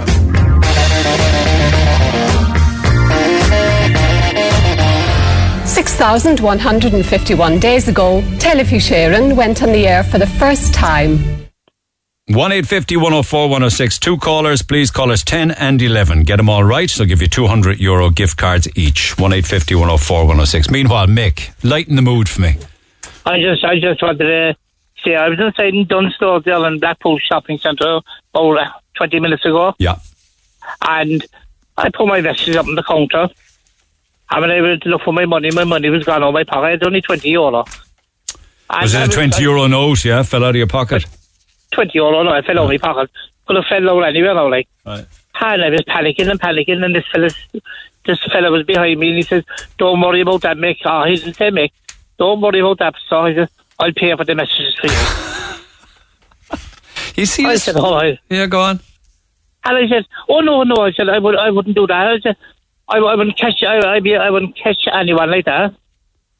And in the end, to make a long story short, I picked up my bag to put the messages in, and the other twenty euro was underneath the bag. How much did he pay for your messages? That's only eight euro. I know it's only eight euro. but I, I said to the girl, I said, look, I said, what you do? I said, give him back his money there now, and I pay the difference. no, no, he said, I insist on paying for him. He said, I said, I'll pay for him. He said, I see you panicking and forget about it. He said, He still insisted on paying. Fair he still play. insists on paying, like, you know what I mean? Just to show young people around, like, and The young fellow, was he? he's only about, he's in his, in his 30s. Fair play to him. I wonder would that have happened two or three years ago before all of this coronavirus stuff? You know, are people just kinder now? I Oh, wonder. I know, and, and, and you know, and Maybe they would. I, I, I felt more embarrassed then when he said he was paying for them. Oh, listen, he he did what he did out of kindness and generosity, and God knows you'll have a chance to do it in the future as well at some stage. Oh, Jay, I, I would, and, I'll be honest with you, I would, I would do that. And it made you feel good too. Oh, it, it is, it really, you know, and it's, if, if he passed me there now, I wouldn't even know him. Yeah, well, listen, I, it's a beautiful got thing. such a shock. It's I a just beautiful thing. thank him, like, you know. It's a beautiful thing. Thank you, Mick. Fair play to you. Pass it on. Cheers, pal. Well done to that young man, young man, whoever he was, uh, paying up like that. It's fantastic. I mean, there isn't a day goes by now they're not hearing stories like that, which is fantastic. People of all ages, the young and the not so young. Text 0868 104 106. We'll pick it up in the morning with regards to our calls, texts, and comments. I didn't get to a lot of business today, but we got some uh, some competition housekeeping after the break. This is the Neil Prendeville Show. Tweet the show at Neil Red FM. 104 to 106 Red FM. As we send best wishes and good luck to the anglers, they're launching their new cocktail bar and restaurant 1919 and they open it this evening. So best of luck to all involved. Incidentally, there was big partying in Limerick yesterday. We've uh, Teresa listening in Newcastle West. She says Limerick was full of UL students all day yesterday on the streets drinking. It was apparently UL Christmas celebrations day yesterday. They were also all dressed up in their Christmas jumpers. It's on in Cork today and it will be in Galway on Friday. The virus isn't worrying them and they seem to have plenty of money. It's unbelievable, says she. Uh, so the partying that I was talking about um, in Flannery's was Flannery's in Limerick. Let me say that for the final time. Meanwhile, Tim O'Donoghue's in Frankfield. Tim? Hiya. Step up, friend, and be counted. And Colette's in. Ki- Ki- where are you, Colette? I can't pronounce it. Kins- are you in Kinsale? Kinsale, yeah. It says Kinsale here. So I was wondering, was that a mix between Kilsa- Kinsale and Kishcame or something? So anyway, no, we, we haven't where you are. invented a new place. Okay, here's how it works. Because Tim is caller 10 and you're caller 11, Tim, you will give me the movie, all right? Now, not, not just yet. And then, uh, Colette, you will give me the song. And Tim, you will give me the event. And Colette, you will give me the year. You get them all right. There's 200 euro gift cards each, okay? Okay. You ready, Tim? You haven't collapsed on me? Yep. Okay. Yep. All right. So when you hear it, start shouting. So you're going to be first up with the with the movie. So it starts now. You gave me a raise. Thank you. I can't Um, believe Saturday Fever. Gotta look first. I've gotta look at Never saw that film, you know, never in my life. It's only 250. So what? What's the problem, Colette? Come on. Every was the winner? 151 days ago, Telefís Éireann went on the air Tim? for the first That's the, time. the opening of uh, RT2 television. Good man. Happened in the Opera House. And the year, Colette? 1978. Okay, I'm just slightly hesitant here now. You were slow about the song, so come back to me on that. Because I was waiting for you to play the song, like you played, played the movie. Did you not hear? For the anthem.